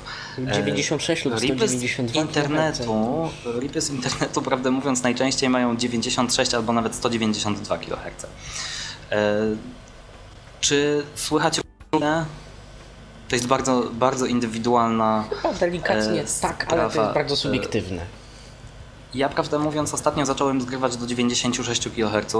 Stwierdziłem, że 48 mi nie wystarcza, ale to, to nie tak, że nie wystarcza, że się tego nie da słuchać. Po prostu e, uznałem, że czegoś mi tam brakuje, że chyba będzie lepiej, e, jeżeli że zrobię 96. E, nie dałbym sobie e, uciąć ręki, gdybym miał w tym momencie przeprowadzić ślepy test i ocenić, e, które jest które. e, Że, To że czy tak naprawdę trafię. byśmy Nie to wiem. wysłyszeli? To jest niestety, autosugestia tu jest, yy, gra Myślę, dość tak. dużą rolę. Powiedzmy sobie to szczerze. A no dobre zgranie to jest pełne pasmo akustyczne, czyli minimum 44,1, tak? A dalej to już... Odtrzeszczamy, odszumiamy. Jak kto lubi. Jak, ja osobiście tego nie robię, e, bo skoro to z winyla, to ma zagrać tak jak winyl, ale Dokładnie, czasem, Staram się też tego nie robić, ale ale czasem czasami trzeba. jestem- Czasem trzeba. czasem jestem poproszony o zgranie czegoś z winyla, a ma osiągnąć jakość w cudzysłowie emisyjną i wtedy jest problem. No i teraz... Czyli, lepiej, czyli tak naprawdę lepiej poczekać i kupić sobie po prostu lepszy egzemplarz winyla do zgrania. Jak, No, e, jak się da. nieskończoność? niektóre Chyba niektóre tak, ale- radia y, mogą nawet tego nie przyjąć, Michale. E, Natomiast e, w związku z tym, że, że rozmawiamy w tej chwili o tym, to mamy tutaj przykład, przykłady, przykład, tak? Czy przykłady, Patryku? Może być kilka przykładów w zależności od czasu. Jeden przykład jest na pewno taki trzystopniowy sobie zrobiłem przykład. O właśnie, co można zrobić z utworem z winyla i do jakiego... e, Oj, tutaj mamy hałasy. I do, do czego można go przywrócić metodami metodami domowymi? Nie, może metodami bardziej profesjonalnymi, ale jednak. I dodajmy, że nie jest to ym, kompakt, bo tak może ktoś sobie pomyśleć. To może przystąpmy do prezentacji. Co to będzie, Patryku? Ty się tym zajmujesz? Halo, halo? Coś się chyba nam urwało. No, To jest Patryk chyba nam na moment zniknął y, z odsłuchu. Miejmy nadzieję, że się za chwileczkę pojawi. E, To jest Tyflo Radio i to jest Tyflo Podcast. Dzisiaj rozmawiamy na temat e, Powinienem być słyszalny. O, już już jakieś jesteś. problemy techniczne z odłączonym kablem od urządzenia nagrywającego. Zdarza, Zdarza się. się. Niestety. E, Dzisiaj rozmawiamy na temat e, gramofonów i płyt gramofonowych. Cały czas jest telefon do Państwa dyspozycji 123 834 835. E, Tak samo Skype e, tyflopodcast.net. E, Moim gościem są, moimi gośćmi są Patryk Waliszewski, Witold Strugała i Michał Kasperczak. Program realizuje Michał Dziwisz, a ja się nazywam Robert Orlęcki. No i teraz może już jesteśmy gotowi do prezentacji. Jeste, jesteśmy gotowi. Przygotowałem sobie taki utwór z jakiejś losowej amerykańskiej płyty. Winylowej. Tak, winylowej. To jest jedna z moich ulubionych próbek. Pierwsze stadium będzie to zgranie po prostu z.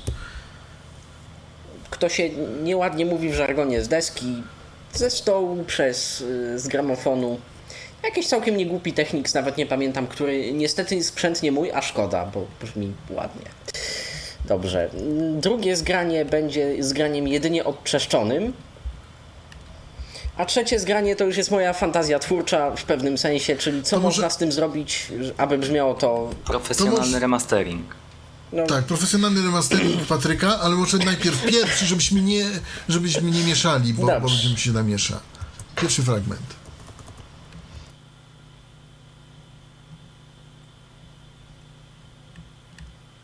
Czekamy. O, proszę, pięknie. Jak pięknie.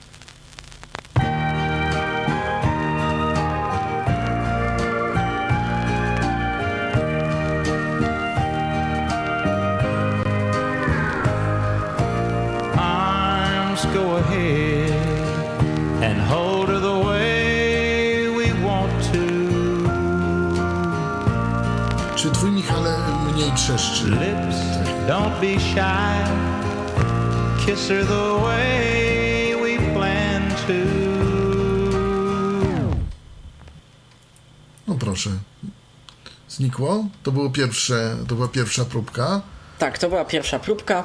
Teraz Tak próbka. jak jeszcze się zapytam Michała Kasperczaka, czy twój Tak? technik mniej trzeszczy, czy to jest podobnie? Ja myślę, że to Ale bardziej zależy w od sensie- płyty. To zależy płyta od płyty. jest Nie, to podłej jakości. Płyty, głównie. No ale tak mniej O, to, więcej. jest, to jest taka płyta, dla, dla mnie to jest taka płyta VG. Ja takich, Aha, VG. takich, No tak, tak, tak. takich płyt jak te, ja praktycznie mam może jedną. Aha. Mi się, trochę, mi się trochę ze środowiska bazowego takich właśnie ładnych uzbierało. No a trochę ich szkoda w sumie. Tak. Więc teraz będzie próbka druga. Wstępne odczeszczenie, takie Mniej więcej tak, tak so, nie no, nawet nie tyle wstępne, ile tak sobie mogę zgrać na odtwarzacz przenośny, komuś jak poprosi, taki dobre zgranie z winyla mniej więcej tak według mnie powinno wyglądać. Z, tak, z tego samego materiału źródłowego oczywiście. Posłuchaj.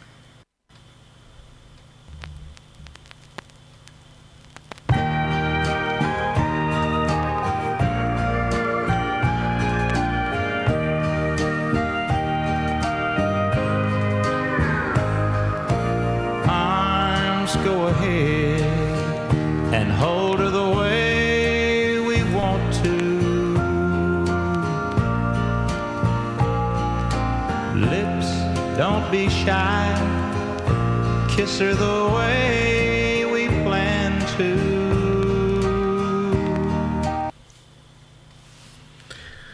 Trochę czyszczało. Tak, ale mniej. Mniej. No troszeczkę Czyszczało. będzie zawsze trześ, trzeszczeć. Trzeszczało. I to było drugie. To było drugie coś. A teraz będzie trzecie. Teraz będzie trzecie. Profesjonalnym remasteringiem bym tego nie nazwał, ale no po prostu ma to brzmieć ładniej i ma nie trzeszczeć z reguły. No, zobaczmy.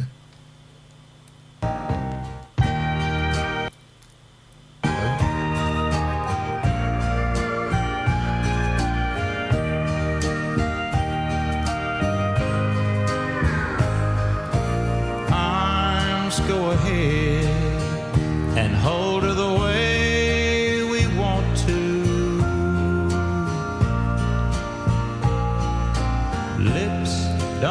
shy. Kiss her the way we plan to. No proszę. Co Państwo na to? Mniej więcej tyle da się bardzo osiągnąć z takiej płyty. No Jakoś może- powiedzmy sobie szczerze, nie najlepszej. Może masz jeszcze coś? Mam jeszcze coś. Ostatnio odczeszczałem jakąś folkową płytę z folkiem mołdawskim, zdaje się, folkiem rumuńskim. Oho, No, rzeczy. Może być ciekawie. oczeszczenie chyba nie najszczęśliwsze, ale... Ale To, to może oryginał najpierw. zostawię do oceny, dokładnie. Może najpierw oryginał, a potem posłuchajmy oryginału.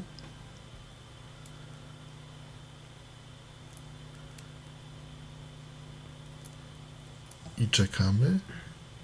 To jest Tyflo Podcast. To jest Tyflo Radio. To jest.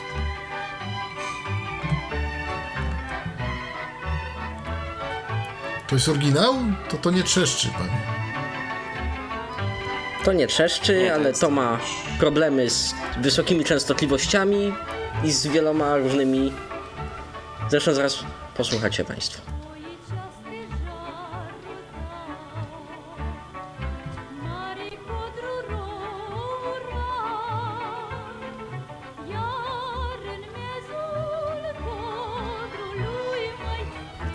To jest pełna głośność w tym momencie w odtwarzaczu już.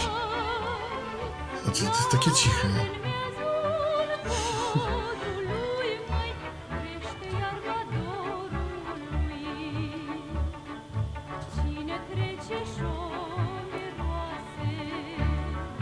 No tak, ludowa. I tak dalej, muzyczka. i tak dalej. Ludowa muzyczka, pełno zwrotek w nieskończoność na podobną melodię. Natomiast po bardzo wstępnym odszumieniu wygląda to tak.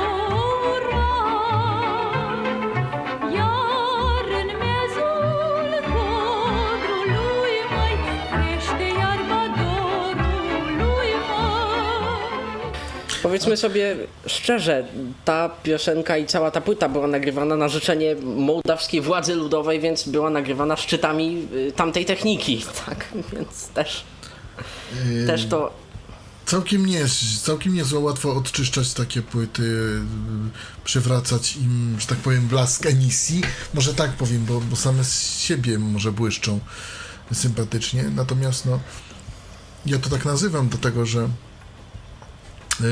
zgranie na CD potem takiej już odczyszczonej płyty, a jednak nieruszonej w sumie w strukturze, bo bo ja, mam zawsze taką jeszcze zasadę co do odszumienia, że nawet jeżeli ktoś gdzieś tam, nie wiem, poprosi, czy po prostu takie jest założenie, że ma to być odszumione na błysk, yy, staram się nie przesadzać z tym odszumieniem, bo sam nie lubię remasterów, które są remasterami czy to z matek, czy to z winyli, a są po prostu przesadzone, gdzie ja zakładam słuchawki, podgłaśniam muzykę do poziomu zbliżonego liniowemu i ja słyszę mm, pracę algorytmu odszumienia, tak? To, ale to już jest gdzieś tam dlatego, że troszeczkę się tym powiedzmy interesuje i stąd. stąd Natomiast to y, czy mamy przykład y, takiego złego odszumienia? Nie mamy chyba. Złego odszumienia, a ja gdzieś, ja gdzieś miałem Y, Takiego, zgranie. Takiego, co ktoś przesadził i, i którego nie należy w ogóle. Mam taki utwór z rosyjskiej estrady No tak. lat. Związek Sowiecki. Związek Sowiecki, nowa czasu. moda, płyty kompaktowe No przychodzą jako, jako nowość. No i zrobiono. Chyba Zrobiono chodzi tutaj właśnie. o Żannę Roździestwienską, tak. Rodziewiecką. No i, i co oni zrobili? Za chwilę posłuchamy ch- kawałka, fragmentu oczywiście tylko. To tak na zasadzie czego się wystrzegać. To tak troszkę, bo to też było odszumiane z winylu. Tylko ktoś przesadził chyba. Tak mnie się wydaje. O właśnie, już mamy to, ten utwór w tle. Ja może troszeczkę przewinę. Tak, można. Время протяни Голос тихий и глубокий Звезды тают над Москвой Может, я забыла гордость Как хочу я слышать голос Как хочу я слышать голос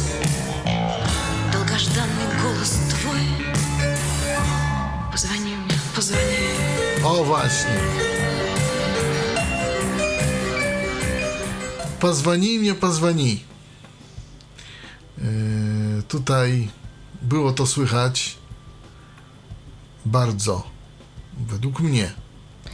To samo dzieje się zresztą na płycie zespołu Ergo Band i Grażyny Łobaszewskiej. O. Na przykład w utworze Gdybyś.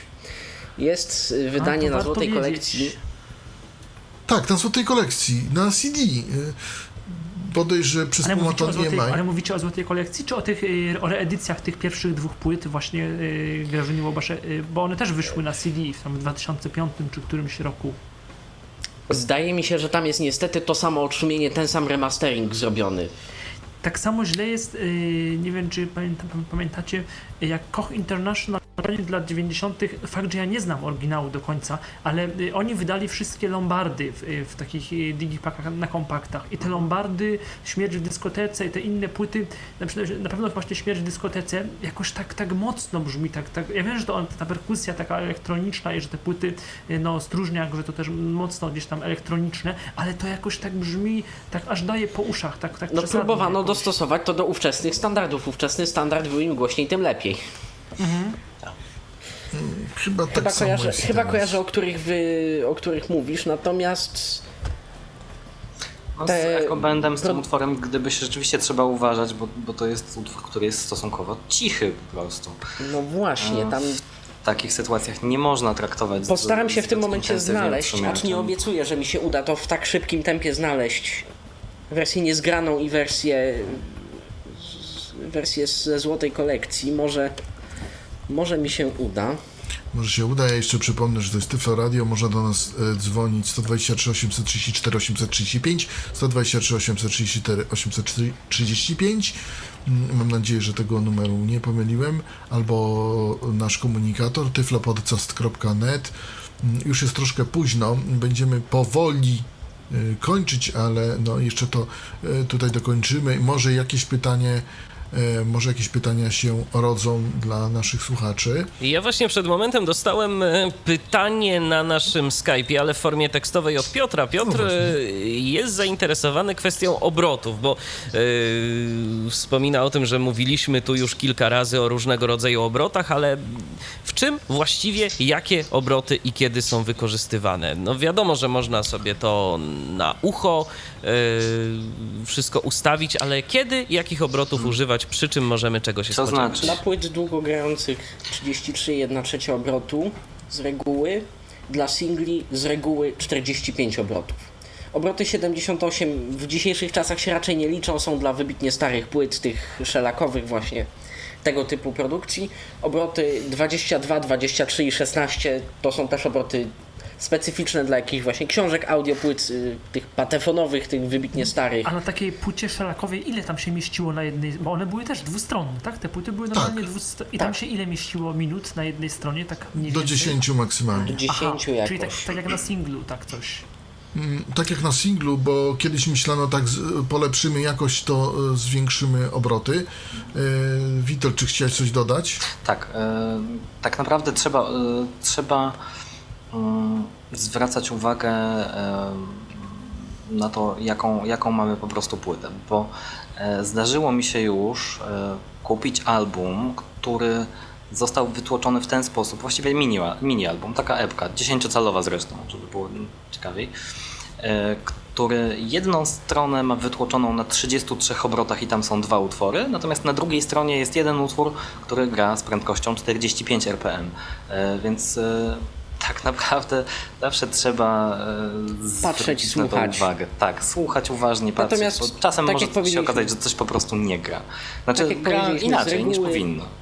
To się Z reguły longplay 33, 1 trzecia, e, singiel, mała płyta 45. E, A to w ogóle wynika z tego, co ja się dzisiaj orientowałem, stąd, że e, dwie firmy mniej więcej w tym samym czasie zaczęły korzystać z tego standardu zapisu dźwięku na płytach winylowych. E, I e, jedna z nich zapisywała z prędkością 33, 1 trzecia, druga 45. E, I dopiero potem po jakimś czasie zostało ustalone, że duże płyty będą się odtwarzać wolniej, a małe, małe szybciej. Na początku było to takie, była taka wojna standardów. Tak jak prawie zawsze. Czy mamy Grażynę Łabaszewską? Mamy. Mamy Grażynę Łobaszewską. To Więc na może... początek wersja surowa, potem wersja z, y, ze złotej kolekcji. O właśnie. To jest Tyflo Radio, to jest Tyflo Podcast.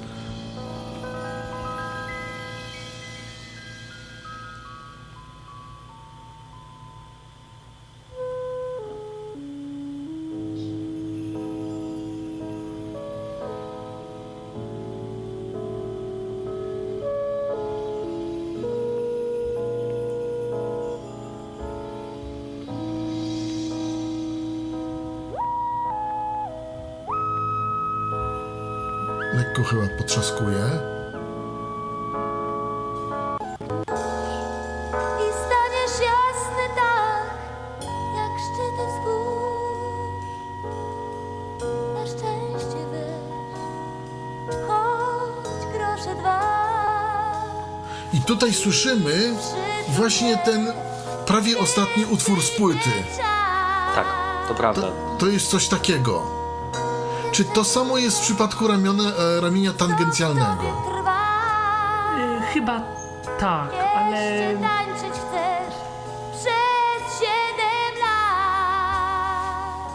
Złotych No jednak myślałem, że to I staniesz jasny tak, jak szczyty wzgórz tutaj troszeczkę właśnie... A teraz wersja ze złotej kolekcji. To jest Tyflo Podcast, to jest Tyflo Radio i to jest taka weekendowa audycja.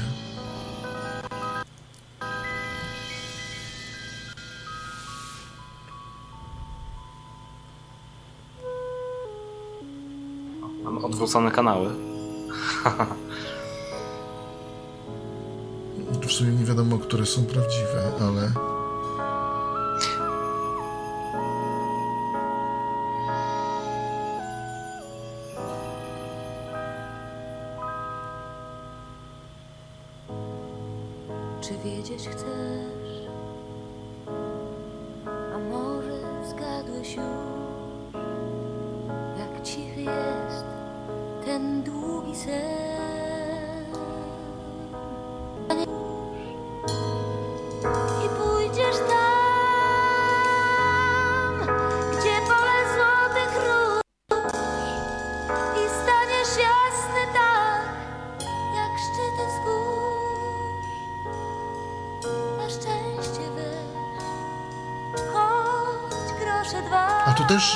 lekko ten ostatni utwór. Zdaje się, że to był remastering z winyla. To brzmi.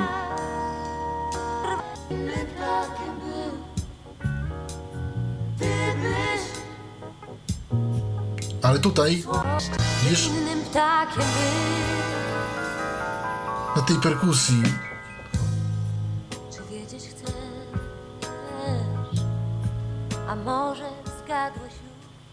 natomiast nie, wy, nie wyoffsetowano tego utworu. Ja tak... Hi-haty po prostu zdradzają cały procesor, że jak na owe czasy to on był dobry, natomiast został mimo wszystko chyba jednak użyty nieco za mocno. Yy, jak dla mnie nie, nie, nie No wyoffsetowano i tego balans utworu. kanałów też nie został wyrównany nijak, tak? Choć teoretycznie można by to było robić, ale no, no, no nie został. Prawy kanał mimo wszystko silniej. Gdzieś tam. No, dla mnie też nie wyrównano, yy, nie wyoffsetowano tego bo, Bo średnio było jak? bo, bo słychać cały czas, że to jest jakby przedostatni czy ostatni utwór z płyty, ja nie wiem. Natomiast tak, tak jak ci Robercie to jest mówię, ostatni to jest... stronie A. A, no właśnie. A, no właśnie.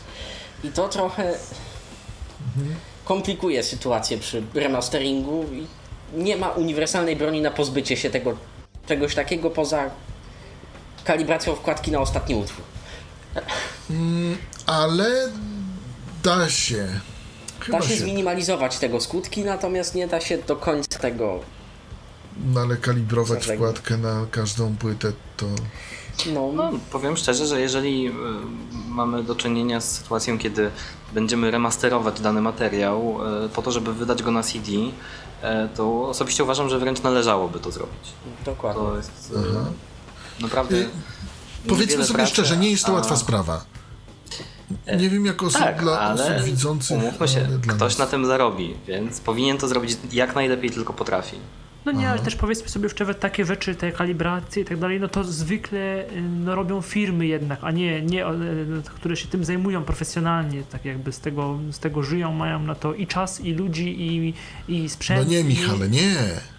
Mówimy, teraz o masteringu takim, za- takim nie wiem, czy mówimy teraz o masteringu takim y, zawodowym, w sensie takim y, jak firmy to robią, czy, to, czy tak domowo, bo domowo to oczywiście. Nie, nie, domowo, nie, domowo to w ogóle nie ma, nie ma tematu, bo domowo to, to wiadomo, że każdy sobie zrobi najlepiej jak umie i okej, ale ja mówię o sytuacji, kiedy ktoś bierze materiał z winyla po to, żeby zrobić z tego płytę CD i sprzedać. Mhm. Jako, jako reedycję.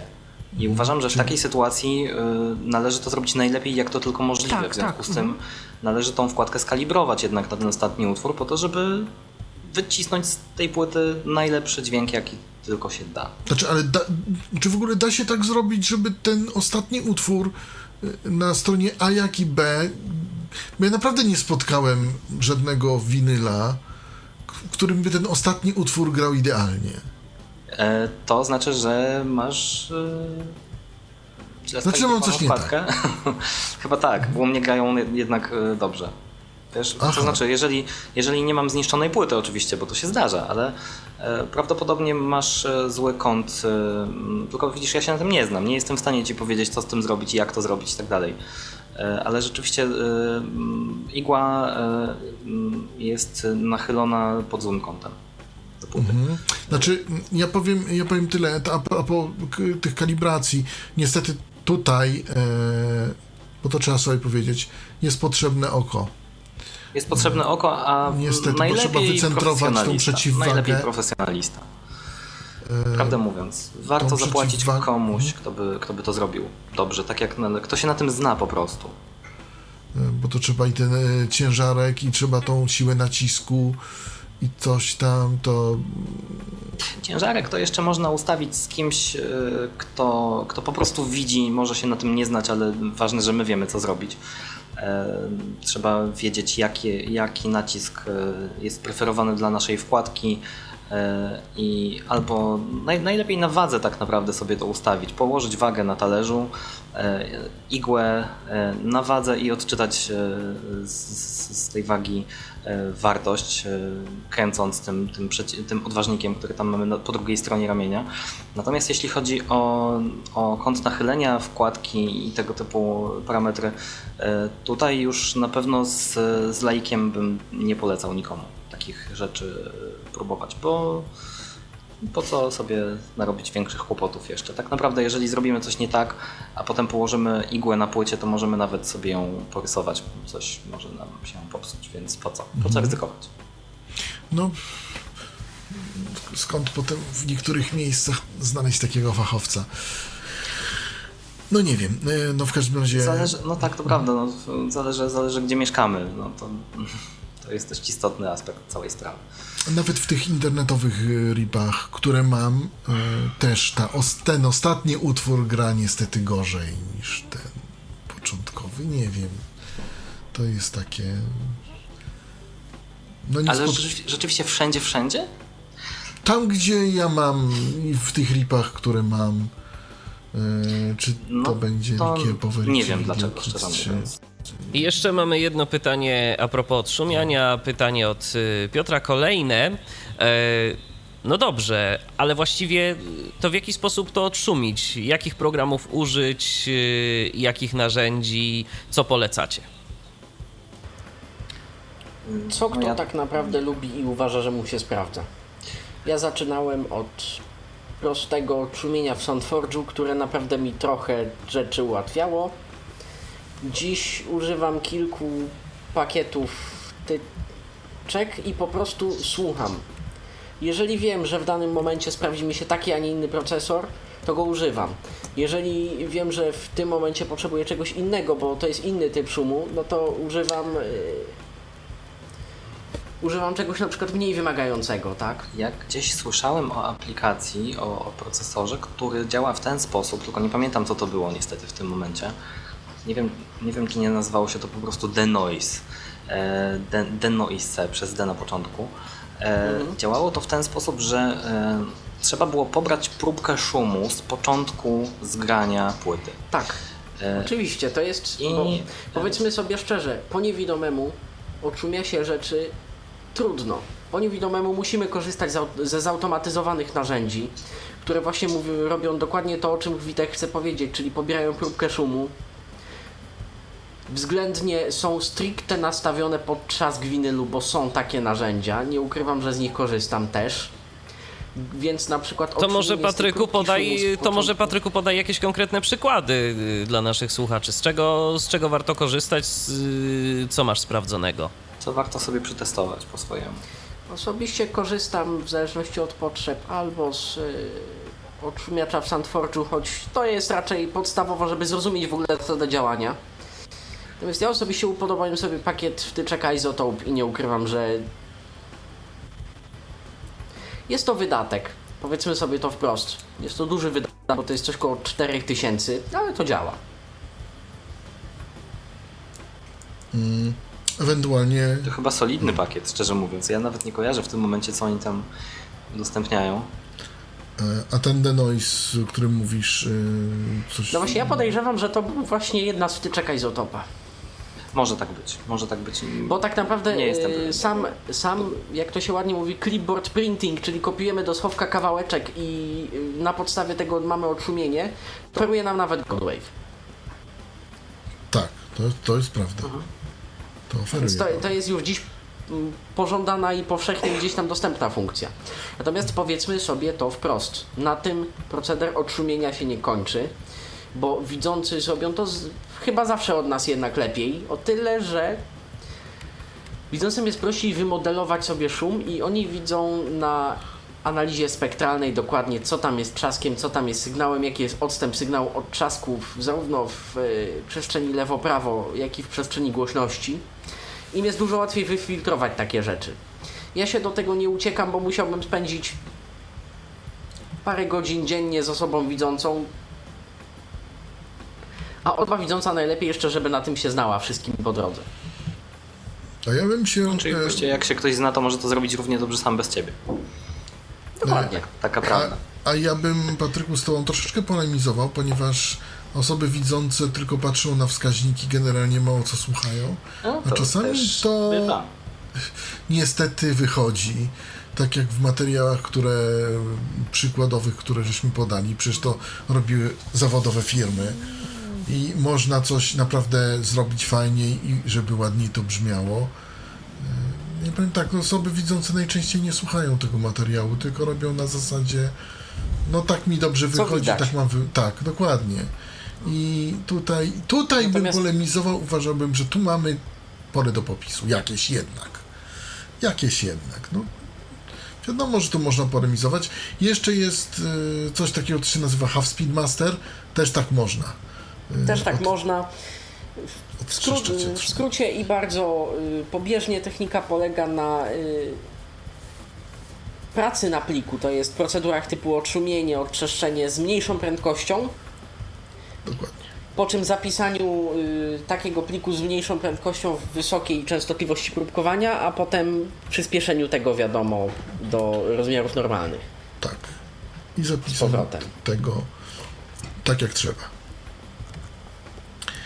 Y, Nie tracimy wtedy transientów, tak zwanych Dokładnie. O, o, to, o to też nam chodzi w tym wszystkim, a procesor otrzymujący pracuje na trochę jednak bardziej rozciągniętych jednostkach, więc może sobie to trochę mniej zauważalnie i mniej irytująco dla ucha y, przetworzyć, bo on przetworzy to dokładnie takim samym algorytmem, ale że to się będzie działo dwa razy lub cztery razy wolniej, no to będzie się po prostu mniej, irytował, mniej irytowało nasze uszy. Jeżeli już cokolwiek musimy robić. Efekt końcowy jest zdumiewający, tyle powiem. Całkiem niezły. Jeśli ko- skorzystamy z tej y, techniki w pewnym sensie. Także po, polecamy spróbować na własną rękę. W komentarzach można się podzielić rezultatami na przykład. Myślę, No że będzie to. No właśnie. Czy mamy jeszcze jakieś pytania? No ja z naszego radiowego Skype'a nie widzę więcej pytań. Yy, Więc już na sam koniec y, podsumowując, czy warto bawić się w winyle? Jeżeli ktoś ma trochę cierpliwości, myślę, że warto. Ja może powiem, dlaczego warto według mnie, bo. O, właśnie. no, mm, powiem w ten sposób. Mam e, może niezbyt wielką, ale jednak kolekcję płyt CD. E, I zdarza mi się kupić winyl, który już mam w wersji CD na półce, gdzieś tam sobie leży, ale e, wydam te pieniądze na, na wersję winylową, nawet jeżeli to jest czasem więcej, bo, bo winyl potrafi kosztować no, duże pieniądze. No nie wiem, 85 zł za, za 2 LP na przykład. LP, czyli, czyli long play, tak jak już mówiliśmy, około 40 minut muzyki, więc jeżeli mamy płytę, y, która była wydana na CD i zawierała 70 minut muzyki, no to niestety nie zmieści się nam na jednym krążku, trzeba mieć dwa. I teraz y, sytuacja wygląda tak, że w momencie, kiedy y, mam te płyty CD, e, to tak naprawdę w momencie, kiedy ja sobie tą płytę zgram na komputer do plików cyfrowych, e, to słucham już tylko i wyłącznie plików. Nie sięgam po nią w ogóle, przestaje dla mnie istnieć, jest tylko na półce. Pamiętam, że ją mam i nic ponadto. Natomiast e, coś jest w płytach winylowych takiego, że e, ja bardzo lubię po nie sięgać. Nawet jeżeli mam już e, zgraną wersję cyfrową danego albumu, to i tak często, jeżeli tylko mam na to czas, jeżeli nikt mnie nie pogania, jeżeli po prostu chcę sobie tak pocelebrować trochę to słuchanie muzyki, e, to sięgam e, po krążek winylowy, kładę go na talerzu. Muszę się jeszcze zastanowić, czy mam ochotę posłuchać strony A czy strony B. a może strony C albo D, nie wiadomo. E, W momencie, kiedy włączam tą muzykę, to już zostawiam. Nie, nie szukam konkretnego utworu, nie przestawiam niczego, nie, nie, nie, nie bawię się tym ramieniem, nie sprawdzam, a może bym jednak ten utwór sobie włączył, a może tamten. Nie, leci całość. Od początku do końca e, te kilkanaście, czy dwadzieścia, czy dwadzieścia parę minut muzyki, e, których słucham. Skończy się, trzeba wstać, trzeba e, zdjąć ramię, odwrócić płytę na drugą stronę. E, I to też ma swój urok, to też ma swój klimat. Zapamiętuje się e, znacznie e, bardziej, jak się skończyła strona poprzednia, jak się zacznie strona następna. To inaczej się słucha po prostu. Tak, to, to, to prawda i to y, szczególnie, przepraszam, szczególnie, y, bo ja powiem szczerze, no dlatego też e, mówiłem o tej nawigacji klawiszami po gramofonie, bo ja dosyć selektywnie słucham fragmentów y, płyt, czasami szczególnie takich y, piosenkowych, ale rzeczywiście, jeżeli są takie płyty z rokiem y, mniej lub bardziej progresywnym, tak jak ostatnio na przykład Udało mi się zdobyć pierwsze wydanie Misplaced Childhood Marillion i, no i to jest taka płyta, której aż miło słuchać yy, właśnie na, na winylu jako strona pierwsza i strona druga po prostu. Bo właśnie jest, jest mało, yy, te utwory jeden w drugi przechodzi, albo są minimalne przerwy pomiędzy nimi. I na takich płytach to się właśnie bardzo, to się, to się sprawdza w ogóle jakoś tak na tym starym roku, y, bo jeszcze mam kilka takich y, rzeczy, jakiś tam Eric, Rick Wakeman, czy, czy, czy Pewnie The Wall Pink Floydów na przykład, prawda? o, mhm. Też. to, to, to, to właśnie się jakoś tak fajnie, fajnie, czy, czy Procol Harum Grand Hotel, to się właśnie fajnie, y, Emerson Lake and, Pal- no, and Palmer, to, to, to właśnie to takie płyty, które gdzieś tam fajnie, fajnie, tak całościowo słuchać. Tak, kolejny Ja na to aspekt. patrzę znowu to- z technicznego punktu widzenia, mianowicie to słuchać płyt winylowych i zaopatrzyć w jakiś sprzęt, chociażby dlatego, że niejednokrotnie, nawet jeżeli jakaś płyta wyszła później w wersji CD lub wyszła równolegle w wersji CD, bo są to lata 80., lub y, nawet nie wyszła w jakiejkolwiek wersji CD, po prostu do płyt winylowych z reguły, nawet w Polsce i nawet w latach 80., choć wszyscy wiemy, jakie były wtedy realia, mm, do pewnego stopnia się gdzieś tam przykładano. To są mniej lub bardziej majstersztyki realizacyjne. A nawet jeśli nie są, to w tej tandecie jest coś, y, co mnie osobiście przekonuje do używania płyt winylowych. Tak, Natomiast, y, aczkolwiek też z drugiej strony powiedzmy sobie szczerze, że na takim, yy, yy, znaczy tak przynajmniej mi się wydaje, że na takim, yy, że to nie jest też tak szczególnie na takim sprzęcie no, zwykłym, niższej albo ze średniej półki, że zawsze w każdym wypadku to co, przynajmniej tak mi się wydaje, to co na winylu jest lepsze od CD, bo oczywiście mówiliśmy o tych złych przykładach i tak trochę to zabrzmiało jakby było tak, że kiedyś, mówię to specjalnie tak, w taki, w taki wyostrzony sposób, że kiedyś to były dobrze robiono, były dobre winyle i się przykładano, a potem te remasteringi i te płyty CD to już tylko komercja, to już zawsze źle. Nie zawsze tak musi być i też ja nie, nie wydaje mi się, że to jest aż tak, że, że, że wszystko y, i to, y, nie, nie mówię tego Boże jako kontra do kogoś, y, do kogoś z was, tylko tak, tak, tak, jako raczej takie ogólne stwierdzenie, że tylko to co na winylu to zawsze dobre, bo na winylu, a, a to co na CD złe, to też tak, tak, tak, aż tak to chyba też nie jest. Szczególnie w takim Nie, sprzęcie nie, za kilkaset Nie można złotych. tak uogólnić. Zdecydowanie nie. E, natomiast e, kolejny ważny aspekt, e, o którym już mówiliśmy zresztą, to jest fakt dostępności pewnych nagrań. Nie wszystko wydano na CD i sądzę, że pewnych rzeczy już się nie wyda, albo no nie wiem, kiedy ktoś mógłby to wydać. Jest na przykład taki album pana Wojciecha Młynarskiego, którego osobiście bardzo, bardzo szanuję i bardzo cenię.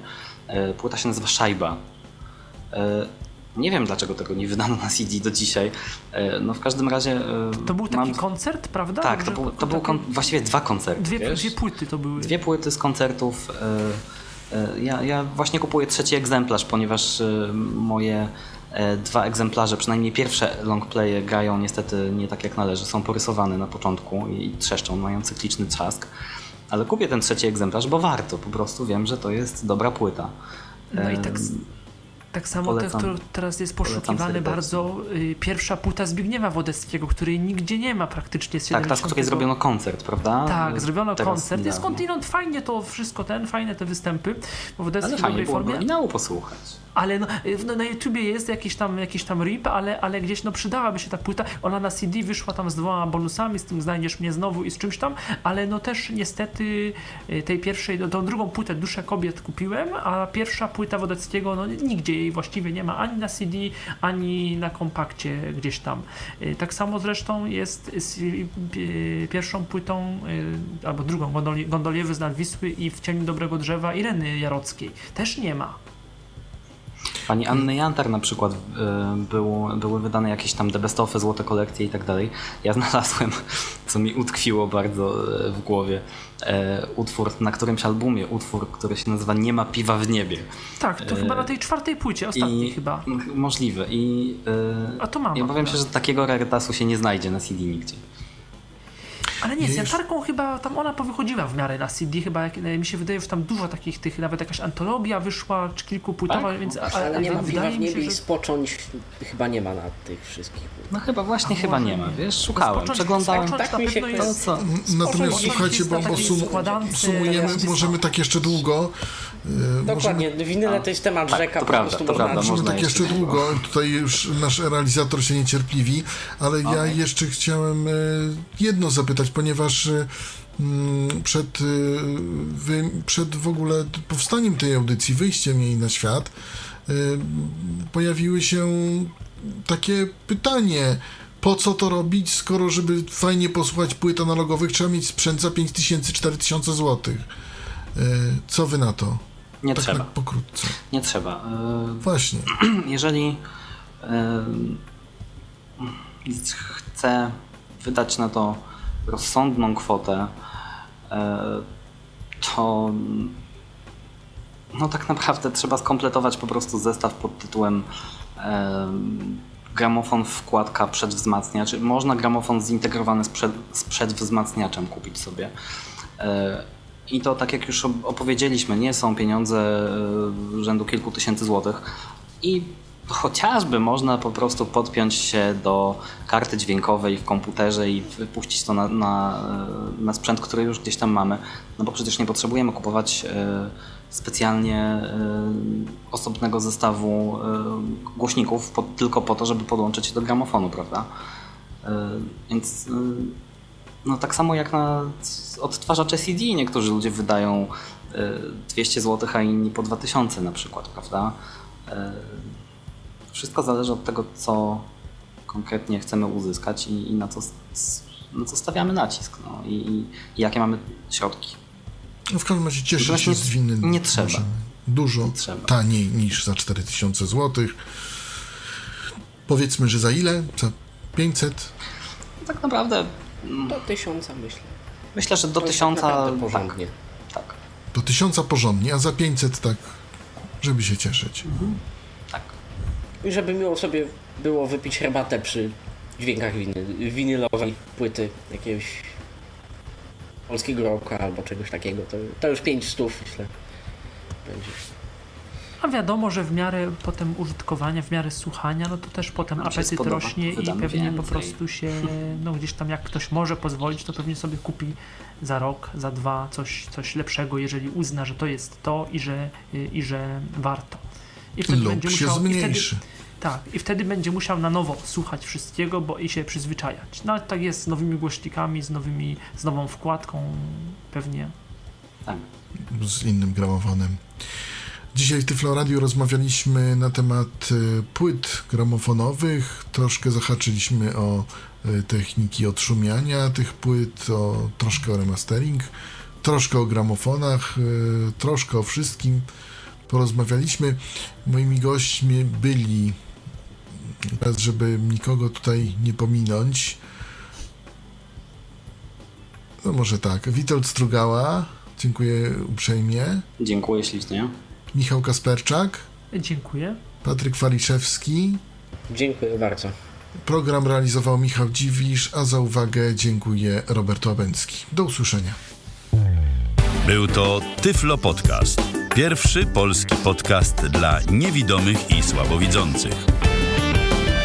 Program współfinansowany ze środków Państwowego Funduszu Rehabilitacji Osób Niepełnosprawnych.